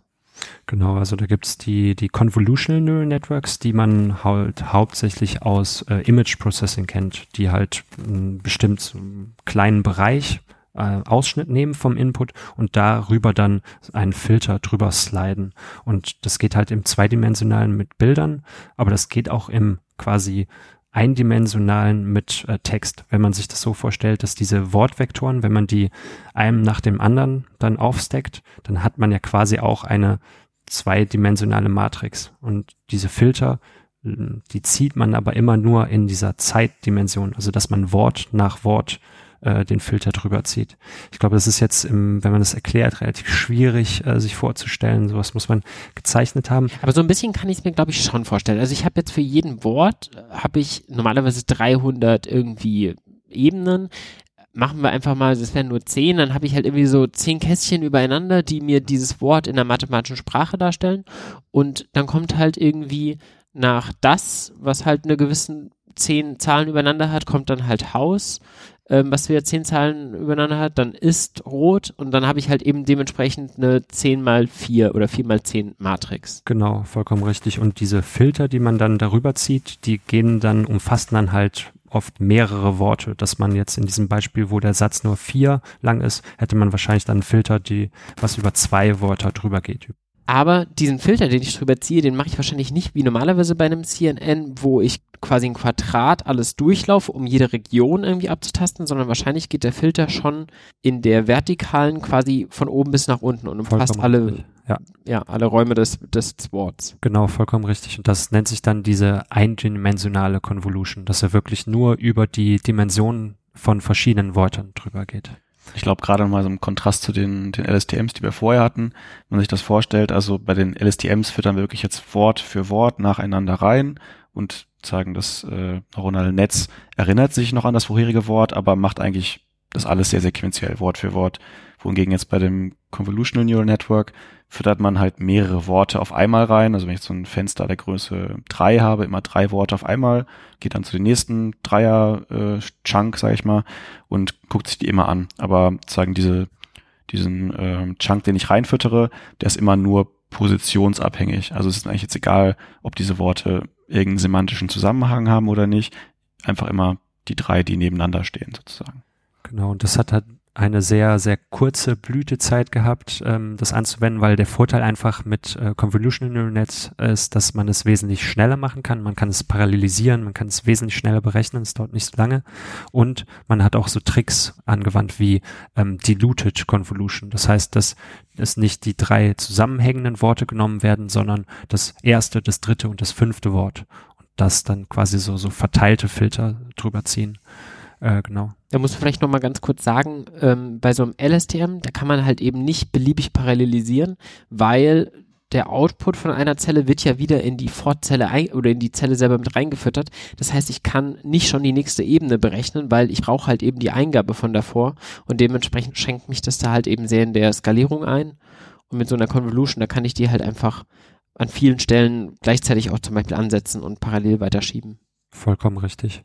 Das LSTM lässt sich auch dann parallelisieren, weil man beim Trainieren von neuronalen Netzen eigentlich immer mehrere Trainingsbeispiele gleichzeitig reingibt, also sozusagen eine Batch und quasi innerhalb dieser Trainingsbeispiele, innerhalb dieser Batch lässt es sich dann schon parallelisieren, aber halt nicht, wie das Netzwerk ein Wort nach dem anderen halt berechnet. Das muss sich sequenziell ähm, ja, berechnet werden.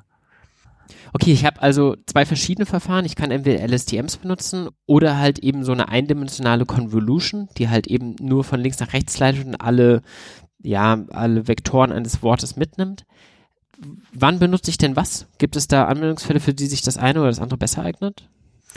Genau, also ich glaube, ein wahnsinnig bekannter äh, Use Case für äh, LSTMs ist ein, ein Sequence-zu-Sequence-Modell. Und ähm, was das bedeutet ist, kann man sich, glaube ich, am besten am Beispiel der Übersetzung ähm, vorstellen. Und zwar gibt man einen Text rein, der wird dann mit dem LSTM Wort für Wort in einen Vektor ähm, umgewandelt und das ist dann quasi ein, ein, ein versteckter Vektor, äh, der manche Leute haben dazu gesagt, dann eine Maschinensprache ist. Und diese Maschinensprache, dieser Vektor, wird dann wieder Wort für Wort entpackt mit einem anderen LSTM in die Zielsprache, also in diese Übersetzung. Und das ist quasi dieses Grundprinzip von Sequence zu Sequence-Modellen. Also man gibt einen deutschen Satz rein in das eine LSTM, den Encoder, hat dann in der Mitte die, sagen Maschinensprache, irgendeinen versteckten Vektor und von dem wird wieder decoded, so auf der Decoder-Seite dann in, sag ich mal, einen französischen Satz, der das gleiche, den gleichen Inhalt beinhaltet. Kann ich mir das ein bisschen vorstellen wie ein normales drei Schichten neuronales Netzwerk und Eingabevektoren, die aktiviert werden. Dann mein Hidden Layer, was so nur für die Eingabe und die Ausgabe relevant ist und dann wieder meine Ausgabe hinten dran. Ja, der Unterschied dazu ist halt, dass äh, es nicht ähm, alle Inputs zu allen Hidden gehen, sondern dass diese Inputs halt sich selbst referenzierend im LSTM weiterverarbeitet werden. Also sozusagen aufbauend von, von links nach rechts zusammengesetzt werden. Und deswegen gibt es auch häufig in diesen Verfahren in beide Richtungen, also Bidirectional Encoder und Bidirectional Decoder. Das bedeutet, dass das LSTM einmal den Satz von vorne nach hinten aufrollt und daraus einen Vektor erstellt, aber auch dann von hinten nach vorne. Was meine damit, glaube ich, geschafft hat, vor allem war mehr Kontext in die Interpretation des neuronalen Netzes reinzupacken, weil ich quasi viele Wörter immer auf einmal bearbeiten kann.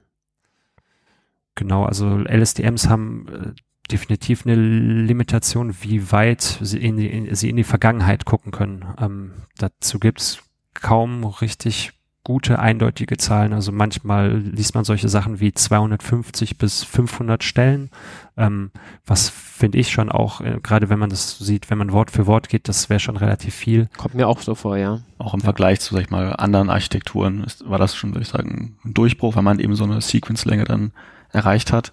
Ähm, aber ja, es, es gibt keine eindeutige Forschung dazu jetzt. Ja. Okay, das heißt, ich habe so meinen Encoder und meinen Decoder, die zusammen halt dann etwas von einem Zustand in einen anderen bringen. Für was hat man das dann vor allem eingesetzt? Für Übersetzungen. Da hatte man diese Übersetzungspaare von der Zielsprache in die Targetsprache und das hat man dann einfach benutzt, um quasi wahnsinnig große Modelle, wahnsinnig große Sequence-to-Sequence-Modelle zu trainieren. Okay. Und das ist auch, wie man es heute noch macht, oder wie, wie ging es dann weiter? Genau, da gibt's äh, das eine, würde ich sagen, einen neuen Trend seit, äh, seit einiger Zeit, ähm, der so ein bisschen jetzt die, die ANNs und CNNs verblassen lässt. Ähm, da gab es ein schönes Paper, ähm, äh, Attention is all you need, hieß das. Und äh, das hat sozusagen Attention nochmal so richtig äh, nach vorne gebracht. Und es eben, also Attention ist ein, eine neue Art, wie ich so ein neuronales Netz bauen kann, ein Mechanismus. Ähm, und da ist eigentlich die Grundidee, ja, das Wort sagt schon, Attention kommt von Aufmerksamkeit. Die Idee ist so ein bisschen vielleicht auch für Menschen abgeschaut. Wie ähm, verstehe ich zum Beispiel als Mensch ein, Bild oder einen, auch einen Text? Ähm, und das gerade beim Text ist es in der Regel nicht so, wie wir gerade hatten äh, beim Convolution, dass ich äh, positionsbasiert mir jetzt immer diese drei Worte, die in einem Block stehen, angucke, um was zu verstehen, sondern äh, gerade bei Text kann es sein, dass es eben nicht positionsabhängig ist, sondern viel mehr inhaltsabhängig. Das heißt, es kann sein, dass um ein Wort in der Mitte zu verstehen, muss ich mir eigentlich das Wort ganz am Anfang und ganz am Ende angucken. Und das, das gibt mir den Kontext, den ich brauche. Und ähm, das ist sozusagen auch so die, die Kernidee von Attention, dass ich eben sage, hey, um ein Wort irgendwo zu verstehen in der Mitte, ähm, muss ich gucken, welche anderen Worte interessieren mich eigentlich und mir ist es egal, wo die stehen, positionsbasierend, ähm, ähm, sondern der Inhalt ist das Wichtige. Ich fand damit Tension am Anfang so ein Begriff, der irgendwie für mich schwierig zu fassen war. Also ich habe eine ganze Weile gebraucht, um den irgendwie zu verstehen. Ich würde sagen, heute ist es so ein bisschen da, wo ich zuerst hingucke, so das Wichtigste. Wenn man so ein Eye-Tracking verfolgt, Attention kann man ja auch auf einem Bild messen und ähm, das wären so die Punkte, wo ich zuerst hinschaue, die irgendwie in dem Moment am prägnantesten sind. Oder bei so einem Satz halt, wie du sagst, die Worte, die halt irgendwie das, das Bild prägen und die mir zum Beispiel auch helfen, wenn ich so einen Satz versuche, sehr schnell drüber zu scannen, dann sind es die Punkte, die ich wahrscheinlich lese im Wesentlichen. Genau, wobei die Attention im NLP auch jetzt nicht ist, um rauszufinden, welches die wichtigen Worte sind, sondern um einfach, es geht Wort für Wort und schaut, welche Worte im Kontext sind wichtig, um das jetzige Wort zu verstehen. Das ist und quasi das Attention. Verfahren dahinter, würde ich sagen, es äh, erinnert dann eigentlich, finde ich, eher an eine, eine klassische Suche äh, irgendwie in einer Datenbank. Und zwar, was man da einfach als methodisch hinter, hinter den Kulissen macht, ist, man nimmt das Wort, was man verstehen will, übersetzt es in einen äh, Query-Vektor und alle anderen Worte in dem Satz kriegen einen Key-Vektor. Und ähm, jetzt wie bei einer Suche sozusagen vergleiche ich meinen Query-Vektor mit allen möglichen Keys, die ich zur, zur Auswahl habe. Ähm, und die sagen mir sozusagen, wie, wie wichtig diese anderen Worte im aktuellen Kontext sind. Und wenn ich dann die wichtigen gefunden habe, interessieren mich davon aber nicht die Keys, sondern eigentlich die Values. Und auch das sind wiederum sozusagen ist die dritte Ebene. Dann ähm, schaue ich mir für die wichtigsten meiner Worte die Values an dahinter und ähm, füge die sozusagen zusammen, um mein, mein Zielwort zu verstehen. Das heißt, ich mache so ein bisschen eine Transformation von den anderen Wörtern auf eben so eine Art Key, die es irgendwie abbildet. Dann berechne ich einfach nur eine Ähnlichkeit und wenn ich dann die ähnlichsten Paare gefunden habe, dann gucke ich mir eben von den ähnlichen wieder die Werte an und nutze die als, als Eingabe. Genau. Und das ist eigentlich, so, glaube ich, ein gutes Beispiel. Ich, wir haben vorhin gesagt, hinter vielen von diesen aktuellen Methoden, äh, die, die so wahnsinnig bahnbrechend sein, sind und auch erstmal sehr komplex erscheinen, äh, steckt häufig sehr einfache Mathematik. Und äh, auch da, glaube ich, würde ich empfehlen, vielleicht einfach den Link äh, im Podcast kannst du den aufnehmen von Jay Alama. Der hat äh, wahnsinnig schöne Illustrationen, ähm, auch zum Transformer, aber auch zu anderen Sachen, äh, zu Attention, ähm, wo man sehr leicht nachvollziehen kann, eigentlich da, was passiert da, wie sehen diese Query-Vektoren aus, wie sehen die, die Matrizen hinterher aus, was wird da genau gemacht und dann ähm, fällt es einem eigentlich wie Schuppen von den Augen und man denkt, okay, das ist äh, gar nicht so schwer und äh, da gibt es auch noch sehr viele Sachen, die man verbessern kann.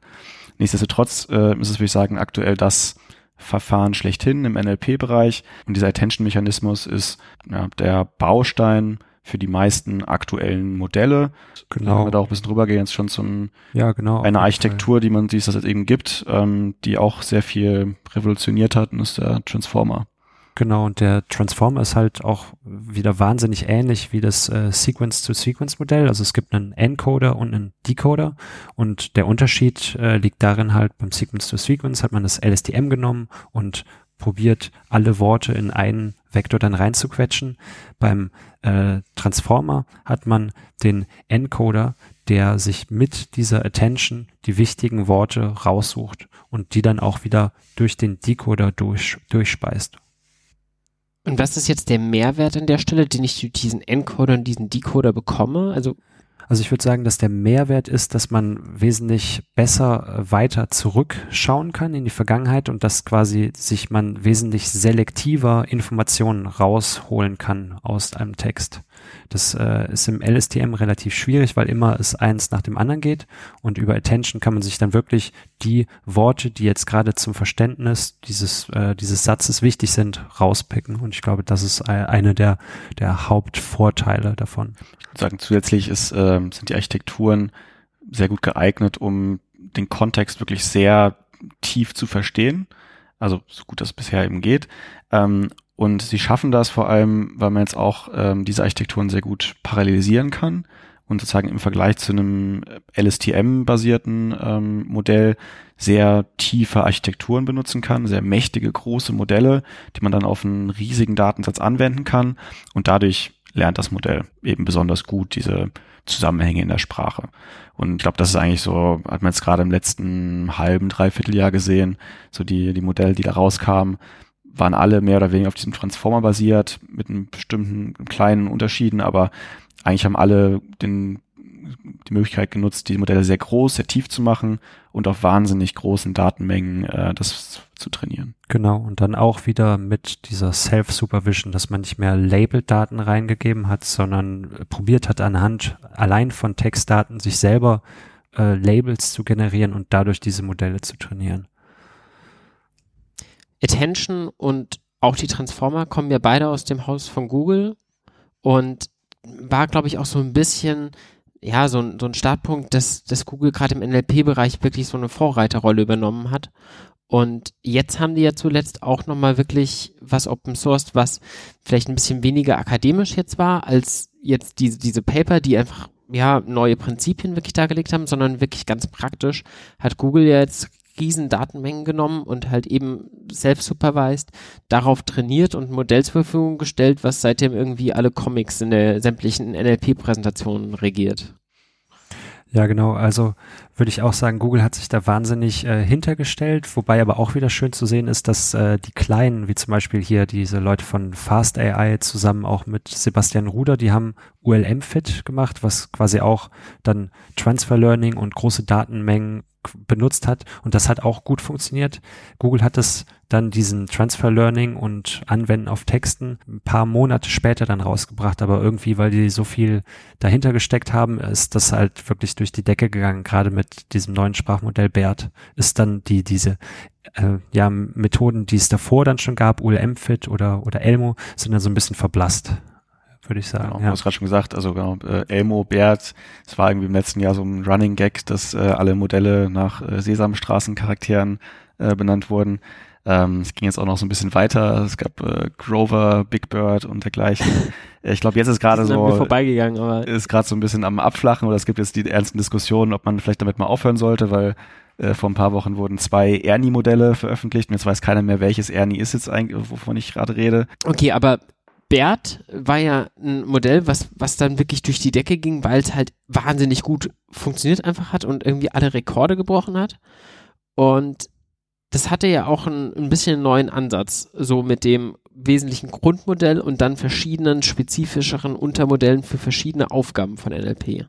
Das war ja auch was Neues, oder? Genau, vollkommen richtig. Also, dass man erst ein äh, Sprachmodell nimmt, was auf wahnsinnig vielen Sprachen self-supervised trainiert ist und dieses Modell dann nimmt, um es auf ja, bestimmte ähm, NLP-Aufgaben anzuwenden, wie dann zum Beispiel Dokumentenklassifikation, Näher oder auch äh, Question Answering. Und ähm, ja, das hat man gemacht, indem man einmal das Sprachmodell als solches genommen hat und obendrauf noch einen Prediction Head gesteckt, der sich quasi anpasst an die Aufgabe. Zum Beispiel kann man sich das äh, so vorstellen für Dokumentenklassifikation. Da brauchte man nur eine Repräsentation aus dem Sprachmodell, die den ganzen Satz beschreibt und konnte darauf dann, kann dann so eine lineare Klassifizierung machen, wie zum Beispiel eine, ähnlich dann wie eine Logistic Regression oder einfach nur ein Feed-Forward-Layer obendrauf. Wenn man jetzt zum Beispiel äh, näher machen will, dann braucht man halt für jedes einzelne Wort braucht man eine Repräsentation und muss das voraussagen. Und diese Prediction Heads, die sind halt sehr leicht zu coden. Und ähm, das ist auch wirklich dann das Schöne daran, dass man nicht mehr äh, wahnsinnig viel Zeit reinstecken muss, um ein riesiges Netzwerk zu trainieren und ein riesiges Netzwerk aufzubauen, sondern einfach nur den Prediction Head draufstecken und man kriegt eine Performance bei vielen Aufgaben raus, die wahnsinnig gut ist und State of the Art ist. Und das hat auch zu diesem äh, ja, großen Effekt von Bert dann geführt, dass man auf einmal State of the Art für, ich glaube, elf verschiedene NLP-Tasks auf einmal war. Es ja, geht, ging halt dann Glue. zum ersten Mal oder mit zum ersten Mal weg von diesem isolierten pro Aufgabe. Ich eine sehr spezielle Architektur, die da super funktioniert. Aber wenn ich jetzt äh, die nächste Aufgabe mache, muss ich wieder alles neu überlegen und gucken, was da am besten funktioniert. Ähm, jetzt kann man halt sagen, okay, ich nehme jetzt halt Bert und mach oben drauf meine gezielte Aufgabe, aber es macht halt ein Modell, worauf man sich so ein bisschen einigen kann. Und das Schöne ist ja auch, dass da das Grundmodell und auch einige der Untermodelle ja Open Source sind, wenn ich das richtig weiß. Ein Stück weit hat mich das überrascht, dass Google dann auch wirklich diese Modelle so Open Source hat, weil die hätte ja wahrscheinlich niemand so schnell nachbauen können, weil er nicht so schnell so viel Rechenleistung zusammenkriegt und auch nicht vielleicht die ganzen Daten so greifbar hat. Habt ihr eine Idee, warum die das machen und oder sehe ich das falsch? Also ein Punkt, den ich sehe, ist äh, generell das ganze Open Sourcen, was Google in, und auch Facebook und Co. in dem Bereich betreiben, ist, glaube ich, einfach auch ein bisschen um, um Talente zu kriegen. Also ich glaube schon, es geht sehr stark darum, der Vorreiter in NLP zu sein, um dann attraktiv zu sein für die Top-Leute auf der Welt, die sagen wollen, okay, da will ich weiterarbeiten. Das genau, ist ein ja, großer also, Punkt. Also wenn die großen Firmen, wenn die ihren PhDs verbieten, Sachen zu publizieren, dann äh, wandern die PhDs einfach ab. Deswegen ist es auch quasi diese, diese sehr offene Kultur ist da äh, ein Muss quasi, um die Leute zu binden. Ein weiterer Punkt, denke ich, ist natürlich, dass äh, Google Cloud Provider ist und sie davon am Ende profitieren, wenn mehr Leute Machine Learning einsetzen, mehr Leute mit NLP machen. Gerade mit den Modellen, die werden häufig auf TPUs trainiert, also Tensor Processing Units. Die hat aktuell nur Google in der Cloud im Angebot. Das heißt, wenn du da jetzt irgendwas selber trainieren willst, klar, das äh, spielt Google in die Karten. Genau, vor allen Dingen auch diese riesigen Modelle, die passen halt häufig nicht mehr gescheit auf eine GPU und die muss man dann halt auf diesen TPUs äh, berechnen lassen, weil die einfach wesentlich mehr RAM, mehr Speicher haben. Genau.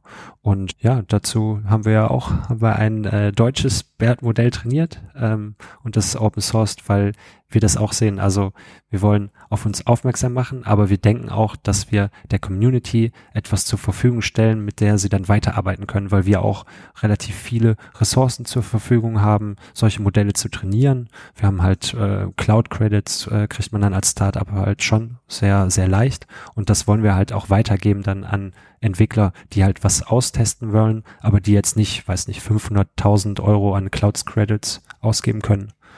Ich glaube, es ist einfach ganz generell ist in der Community, dass es ein Geben und Nehmen ist und das macht's schön und das äh, bereichert es und der generelle Fortschritt lebt davon sehr stark, glaube ich, dass man sein Wissen teilt und hinterfragt, was die anderen machen und dadurch aber alle besser werden. Das ist ein sehr schönes Mindset. Ähm, und du hast jetzt auch gerade so ganz nebenher erwähnt, Timo, dass ihr ja auch ein Wertmodell für die deutsche Sprache eben trainiert habt. Das Standardmodell gibt es nur für Englisch oder? Genau, also da gibt es äh, zwei Sachen. Das gibt es einmal auf Englisch und äh, Google hat auch noch ein mehrsprachiges geopen sourced, wo man halt, äh, ich glaube, jetzt momentan sind es 104 verschiedene Sprachen reinstecken kann und damit dann ähm, bestimmte Aufgaben erledigen kann. Und wir haben uns gedacht, dass wenn wir das anpassen nur auf deutsche Sprache, dass es dann besser funktioniert. Und das haben wir dann bei den Aufgaben, bei diesen Tasks, die es im Deutschen äh, frei zur Verfügung gibt, haben wir das evaluiert und ist tatsächlich auch so rausgekommen, dass dieses deutsche Modell, das Multilingual, das mehrsprachige Modell äh, outperformt und das hat uns echt wahnsinnig gefreut und es ist auch viel in der Community jetzt, dass uns Leute einfach anschreiben und sagen, hey, das ist aber cool, dass ihr das gemacht habt, äh, habt ihr das schon ausprobiert oder können wir kollaborieren, ne? Also es ist wirklich ähm, ein Geben und Nehmen ihr wart definitiv die Ersten, die es gemacht haben. Wahrscheinlich seid ihr auch noch die Einzigen, die ein deutschsprachiges BERT-Modell zur Verfügung gestellt haben. Oder kennt ihr sonst noch jemand? Nö. Nee. Soweit wir wissen, sind wir bisher die Einzigen. Ja. Dann genau. erzählt doch noch mal ein bisschen davon. Also das war ja mit Sicherheit jetzt keine ganz einfache Aufgabe, irgendwie ein, ein deutsches BERT-Modell zu bauen. Ihr hattet diese Idee, wie, wie seid ihr da rangegangen? Also das Schöne war, dass äh, Google viel Code schon publiziert hat, auch was das Vortrainieren von diesem Modell angeht. Im Prinzip haben wir den genommen, der ist in TensorFlow geschrieben, haben den dann aber noch ein bisschen anpassen müssen. Also gerade was sozusagen die Vorverarbeitung von rohen Textdaten bis hin zu dem Input-Format für, für TensorFlow belangt. Gerade da haben wir dann sehr eigene Pipelines geschrieben, die es ein bisschen pa besser parallelisieren. Und dann der nächste Teil war sozusagen während des Trainings das Logging vor allem zu verbessern, weil, äh, wie wir schon gesagt hatten, das äh, wird aktuell auf einer TPU trainiert und dort ist es relativ hakelig, würde ich mal sagen, noch zu, zu drauf zu programmieren oder äh, auch das während des Modelltrainings zu überwachen, ob das Ganze überhaupt funktioniert oder nicht, ob das Modell konvergiert. Und gerade wenn man, also die Modelle laufen dann, das Training dauert mehrere Tage. Ähm, es ist halt sehr doof, wenn man nach fünf Tagen rausfindet, okay, das Modell hat gar nichts gelernt, weil wir noch irgendeinen Bug drin hatten. Das heißt, da haben wir ein bisschen Zeit rein investiert, haben auch ein bisschen Lehrgeld bezahlt, ein paar Runden gedreht, bis wir dann gemerkt haben, okay, so und so funktioniert's und jetzt haben wir die richtigen Parameter auch gefunden, damit das Modell lernt. Aber warum ist es so schwierig, das zu beobachten? Also ich hätte mir jetzt ganz naiv vorgestellt, dass man einfach ein Tensorboard dahin klemmt und dann sieht man irgendwie, wie man dazu lernt und wie die Loss-Funktion runtergeht, aber so einfach ist es nicht. Genau, also man kann halt äh, auch nicht wirklich, also es korreliert nicht 100 Prozent, dass wenn die Loss-Funktion von diesem Self-Supervised Training runtergeht, dass dann dieses Modell auch wirklich besser wird, um auf anderen Aufgaben das anzuwenden. Also dass, wenn man dann wirklich einen niedrigen Loss hat, dass, dass dieses Modell dann Dokumentenklassifikation wirklich gut machen kann. Und da muss man dann halt auch noch eine Pipeline drumherum aufbauen, die das Ganze kontinuierlich evaluiert. Und das gab es noch nicht und das haben wir äh, gebaut und ähm, ja, wollen auch das in naher Zukunft dann auch zur Verfügung stellen, diese, diese Evaluationspipeline, weil wir denken, dass das wahnsinnig wichtige Komponenten sind. Wie evaluiert man das denn? Dann nimmt man dann so einen Zwischenstand des Modells und wendet den dann mal zum Beispiel auf Named Entity Recognition an oder Genau, genau. Ja. ja. Also man macht kontinuierlich Checkpoints von deinem, von dem Modell, was man wegspeichert und evaluiert dann auf diesen Aufgaben wie Document Classification, Named Entity Recognition und so weiter. Genau. Wobei das Ganze auch noch ein bisschen komplizierter ist, als es sich anhört, weil wir haben diese Checkpoints, die sind in TensorFlow, die müssen dann konvertiert werden, weil diese Evaluationspipeline haben wir in PyTorch geschrieben, dann müssen wir das von TensorFlow zu PyTorch konvertieren und dann müssen wir dort äh, dieses PyTorch-Modell dann mit einem Prediction Head versehen und das dann trainieren. Also es ist schon eine, ein enormer Aufwand, ähm, Aber ich glaube, wir haben es äh, relativ gut automatisch hinbekommen, dass es jetzt äh, durchläuft und das macht halt das Trainieren auch wahnsinnig leicht. Ähm, da haben wir auch äh, gerade dadurch, dass wir dieses deutsche Modell publiziert haben, sind wir in Kontakt gekommen mit ähm, einem äh, Hacker aus, aus München, Connor. Äh, das ist ein wahnsinnig äh, smarter Typ äh, und der hat gerade Google Cloud Credits für einen TPU-Pod von 512 TPUs. Das kann man sich, wenn man sich das in Geld umrechnet, vielleicht vorstellen, so 2000 Euro die Stunde kostet das, diesen TPU-Pod rechnen zu lassen. Und mit dem sind wir jetzt in Kollaboration, um neue Modelle zu trainieren. Und dadurch, dass wir diese Evaluationspipeline haben, können wir halt wesentlich besser sagen, ob diese Modelle, die wir dann in einer Stunde, zum Beispiel so ein Bert in einer Stunde dann trainieren können, ob das wirklich gut ist oder nicht. Anstelle von unserem ersten, also dem Layers Open Source haben, haben wir neun Tage auf einer einzelnen TPU trainiert. Und äh, okay. von daher hat man jetzt, wenn man die Größenordnung von eine Stunde kommt, kann man eben sehr viel besser. Wie, wie ist denn da der Skalierungsfaktor? Skaliert das wirklich auf 512 TPUs? Äh, nicht komplett, also da muss man auch ein bisschen was äh, machen weil, also kannst du vielleicht ein bisschen mehr zu erzählen, aber der Optimizer ist da sozusagen ein bisschen das, das Bottleneck. Also wenn ich jetzt einfach meine Batches erhöhe, kann ich mit dem normalen Adam Optimizer nicht einfach linear die Learning Rate reduzieren, um zum gleichen Effekt zu kommen. Die Learning Rate erhöhen. Äh, also Learning Rate erhöhen, richtig.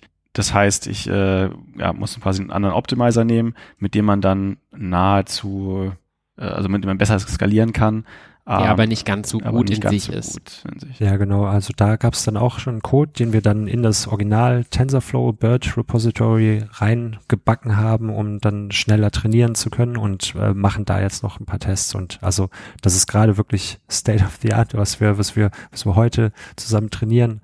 Und äh, das macht einfach auch wahnsinnig Spaß, auch mit Leuten, die gar nicht bei uns dann in der Firma arbeiten, dass die auf einmal mit uns zusammenarbeiten, um solche Modelle zu, zu bauen und die dann auch zu open sourcen. Und das ist einfach also wahnsinnig guter Spirit.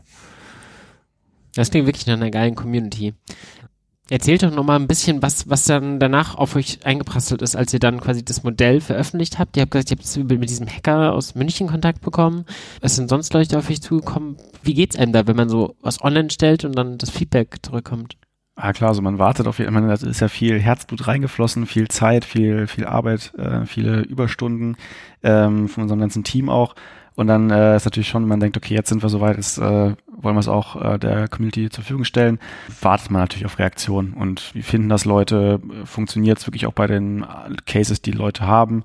Ähm, von daher genau war eine große Spannung für uns, zu gucken, was da zurückkam. Und ich würde sagen, wir sind aber sehr ja, erfreut, sehr positiv, ähm, auch überrascht, was, was für nette Rückmeldungen kommen. Das sind einfach teilweise Leute, die Danke sagen und sagen, hey, cool, dass ihr das macht, finden wir super. Dann Leute, die ähm, Rückfragen haben, die sagen, hey, ich äh, wende das gerade in meiner Promotion an oder in der Masterarbeit oder hey, im Unternehmen haben wir einen Case, glaubt ihr, das funktioniert dafür? Habt ihr schon mal drüber nachgedacht, auch ähm, eine andere Variante davon zu machen, also vielleicht ein größeres Modell oder es gibt jetzt gerade ein neues XL-Net, man das vielleicht trainieren will. Genau, von da ganz verschiedene Rückmeldungen. Und für uns, also hat sich das voll gelohnt. Also wir, wir hatten da keine großen Ambitionen mit. Wir wollten einfach der Community was äh, zurückgeben.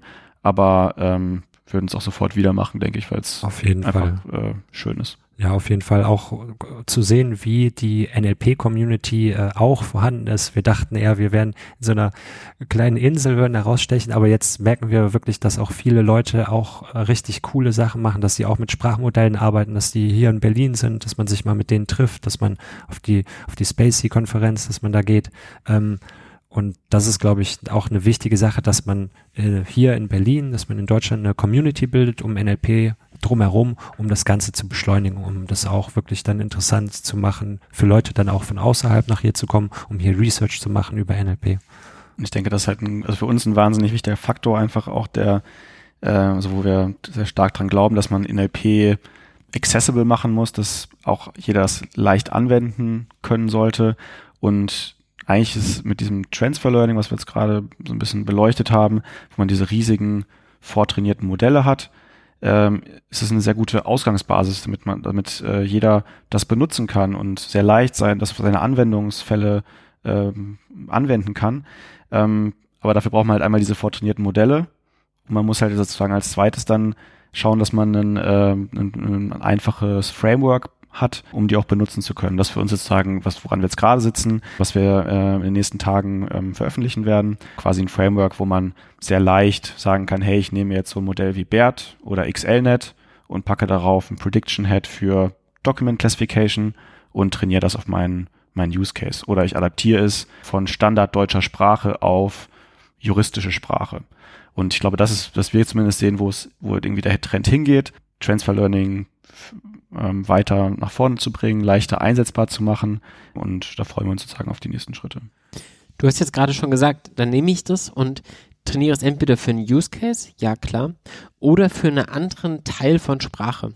Also vielleicht nicht für den Standardset. Ich weiß nicht, was ihr für euer deutsches BERT-Modell genommen habt als, als Textdaten. Genau, also da haben wir natürlich das deutsche Wikipedia genommen und auch äh, was, äh, also es war tatsächlich nicht komplett trivial, einfach frei verfügbare deutsche Daten zu finden, die da in massenweise rumliegen. Äh, eine gute Quelle war noch äh, Open Legal Data. Äh, Malte Ossendorf, mit dem haben wir uns auch getroffen. Ist ein wahnsinnig netter Typ, der macht gerade seinen PhD am DFKI und der hat auch einen, einen Datensatz zusammengestellt, wo gar wahnsinnig viele ähm, ja, Rechtsdaten, Gerichtsbeschlüsse zusammengefasst sind und der war sehr gut aufgearbeitet. Haben wir dann zusammen noch mit äh, Spacey, dieser Library, haben wir das dann noch vorverarbeitet, um es reinzustecken. Ähm, was wir jetzt gerade auch noch probieren zu kriegen äh, und zu verarbeiten, sind ähm, Daten vom Bundestag. Da sind wahnsinnig, ja, quasi alle äh, Bundestagsdebatten sind schriftlich verfasst worden, sind auch sehr gut aufbereitet und die stecken wir gerade in unsere Vorverarbeitungspipeline, um dann diese großen Modelle trainieren zu können. Okay, also ihr habt da Legal Text, juristisches Deutsch mit reingenommen. Sowas prägt doch natürlich irgendwie auch ein Modell, weil wir wissen alle, dass Machine Learning Verfahren letztendlich einfach Verfahren sind, die versuchen, aus Daten irgendwie ein größeres Gesamtkonstrukt zu lernen und können das nur aus diesen Daten tun. Und je nachdem, was für Daten man reingibt, färbt man halt sehr stark dieses Modell. Kann man euer BERT-Modell eurer Meinung nach auch ansetzen, um eben zum Beispiel satirische Texte zu verstehen oder sowas? Also ich denke, Satire ist noch einmal und oder Ironie generell auch ähm, solche Sachen sind noch mal ein anderes Problem von Sprache. Ähm, ich würde sagen, Domänensprache äh, kann man, glaube ich, anders unterteilen. Äh, einmal legal, man könnte sagen Twitter, also Social Media hat eine, eine eigene Sprache. Ähm, das, dieses Modell, was wir jetzt Open Source haben, das wäre jetzt zum Beispiel nicht optimal, um Twitter-Tweets äh, nach dem Sentiment zu klassifizieren. Da sollte man am besten dann nochmal Twitter-Daten crawlen und dieses BERT nochmal äh, ja, vortrainieren, adaptieren. adaptieren. Also da gibt es verschiedene Möglichkeiten. Entweder ja. trainiert man dann wieder komplett von Scratch, ähm, was wir aber womit wir bisher ganz gute Erfahrungen gemacht haben in einem Projekt, war ein bestehendes BERT-Modell zu nehmen, was sozusagen eine allgemeine Sprache versteht und es dann für eine bestimmte Industriesprache, das war ein Luft- und Raumfahrtbereich, sehr technische Sprache, der Korpus, da sozusagen fein zu tun, zu, zu adjustieren. Und was man dann macht, ist, man nimmt dieses äh, vortrainierte Modell und trainiert es einfach nochmal ein bisschen weiter auf dem äh, Zielkorpus sozusagen. Worauf muss man da achten, wenn man da jetzt sich Daten irgendwie zum Beispiel aus Twitter crawlen möchte? Ihr habt selber gesagt, ihr habt die jetzt nochmal vorverarbeitet mit Spacey. Was, was macht man in so einem Schritt? Also ähm, ein Punkt würde ich sagen ist äh, klar erstmal gucken rechtlich. Das ist eine große Hürde in Deutschland. Was ist copyright-mäßig okay? Sobald man sozusagen dann aber die Texte hat, war für uns der, der erste Schritt in der Regel, äh, die nochmal zu bereinigen. Ähm, da muss man jetzt nicht äh, wahnsinnig ins Detail gehen und Rechtschreibkorrektur machen. Das ist äh, bei den heutigen Methoden zum Glück nicht mehr nötig. Aber da waren ganz häufig bei das heißt, diesen Bundestagsdebatten irgendwelche Footer oder Header oder sowas noch drin, bestimmte ähm, Inhaltsverzeichnisse, die man nicht will, sehr, sehr kurze Sätze oder mathematische Formeln, Tabellen, dergleichen, also so eine Art Bereinigung. Und dann sozusagen geht es darum, dass wir die in Sätze unterteilen müssen, diesen Korpus. Und da gerade schon gesagt, ist Spacey äh, ein super Tool für, das sozusagen automatisch in, äh, in Texten Sätze erkennt und unser Zielformat ein Satz pro Zeile. Und äh, dafür haben wir das benutzt. Ihr habt jetzt selber schon gesagt, ihr habt das Gefühl, es geht irgendwie, es gibt viele Möglichkeiten, jetzt vortrainierte Modelle irgendwie plötzlich weiter zu benutzen. Glaubt ihr, das ist auch so die Richtung, wo es jetzt wesentlich hingeht? Oder seht ihr noch ganz neue Trends und Entwicklungen? Also das ist meiner Meinung nach der Trend schlechthin gerade. Ähm, das sieht man also in den letzten Wochen, egal auf was für ein NLP-Event ich war, was für eine Konferenz, geht das irgendwie, ist in aller Munde. Der ImageNet-Moment halt für NLP, ne? Das genau, halt auch viel. Äh, ist der Moment sozusagen, wo auf einmal dieses Transfer Learning für NLP funktioniert, was neue Use Case einmal öffnet. Ähm, ich war vor zwei, drei Wochen auf einer Veranstaltung von der äh, deutsch-chinesischen AI ähm, Association und äh, Han Chao ähm, hat da gesagt, forget about training. Das ist sein, seine Message, forget about training. Und dann hat das ein bisschen elaboriert, gesagt, forget about pre-training. Und äh, ich glaube, da geht's halt auch hin. Dieses ähm, von Scratch irgendwas trainieren ist, äh, ist nicht mehr das, was man eigentlich macht als Machine Learning Engineer, sondern es wird sehr stark dahin gehen, diese vortrainierten Modelle zu nehmen und dann darauf seine Prediction Heads anzuwenden, sie, äh, wie wir gerade gesagt haben, auf Domänensprache anzupassen, aber von Scratch trainieren ist, glaube ich, für die meisten nicht, nicht von Interesse. Ja, sehe ich genauso. Du hast aber gesagt, dieser Moment, wenn dann Transfer Learning funktioniert, funktioniert das so noch nicht? Doch, Doch also jetzt funktioniert es. Äh, ich glaube, dieses, äh, was Timo gerade angespielt hat, ImageNet Moment, war von Sebastian Ruder im letzten Jahr irgendwann, wo er gesagt hat, hey, jetzt sind wir eigentlich da, jetzt, das ist der, der ImageNet-Moment.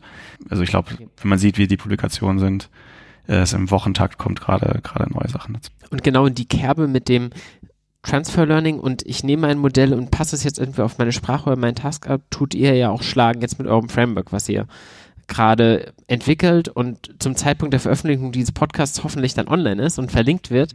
Ähm, sagt dazu doch nochmal ein, zwei Sätze. Was, was kann man damit machen und ja, was zu erwarten? Ja, also die, das äh, Framework heißt FARM, Framework for Adapting Representation Models. Und die Idee ist dahinter so ein bisschen, dass die, die Modelle, die es da draußen gibt, sind halt schon noch sehr stark geprägt durch, durch die Forschungsgemeinschaft. Das heißt, so ein bisschen auch immer so zarte Pflänzchen, die halt für sich funktionieren auf den Benchmarks, die da draußen eben rumgeistern. Aber jetzt der Einsatz, sag ich mal, im, im harten Feld in der Praxis ist halt schon auch schwer und da verblassen die, die Pflänzchen halt dann sehr schnell. Und unsere Idee ist so ein bisschen, äh, dass wir mit diesem Framework sehr leicht erlauben, ein vortrainiertes Modell zu nehmen und auf den wirklichen praktischen Use Case dann anzuwenden. Und das Ganze wird dann äh, nicht speziell mehr für BERT sein oder für XLNet, was eine sehr neue Architektur ist, sondern es soll sehr leicht sein, hin und her zu wechseln, weil ich glaube, das macht keinen Sinn mehr heutzutage, sich äh, im NLP-Bereich auf einen Modellart zu festzulegen. Das will auch kein Unternehmen mehr, ähm, weil nach ein paar Monaten kommt eh was Besseres raus. Auch unabhängig von Frameworks dann? Also ob PyTorch oder TensorFlow? Also wir wollen, bisher haben wir es geplant, es in PyTorch zu machen, weil auch die Community da hingeht und es sich wesentlich leichter in PyTorch coden lässt und debuggen lässt. Ähm, das wird sich vielleicht verändern. TensorFlow 2.0 ist ja jetzt auch in der Beta-Version draußen. Die haben viele Features von PyTorch dann übernommen, aber momentan haben wir es ähm, erstmal in PyTorch also das Framework ist in dabei. PyTorch. Es wird einfache Konvertierungsschritte geben von TensorFlow in PyTorch dann und auch wieder zurück, aber das Framework an sich ist in PyTorch. Dann bin ich sehr gespannt, wann, ähm, wenn das rauskommt und ich werde es mir auf jeden Fall anschauen. Ich bedanke mich bei euch sehr für die ganzen Erklärungen und Ausführungen. Hat mir sehr, sehr viel Spaß bereitet. Ja, uns auch. Ja, auf jeden Fall. War echt cool, ja. ja. Genau. Und euch hat es hoffentlich auch gefallen. Es gibt demnächst, wie gesagt, noch zwei weitere Folgen wahrscheinlich zum Thema. Und von daher bleibt dran und ähm, viel Spaß mit natürlicher Sprachverarbeitung. Ciao. Ja, danke. Ciao. Ciao. Das war Tech-Tiefen. Links und Infos zu meinen Gästen findet ihr auch auf techtiefen.de. Auch freue ich mich über euer Feedback über die Webseite oder direkt in iTunes. Vielen Dank fürs Zuhören und bis bald.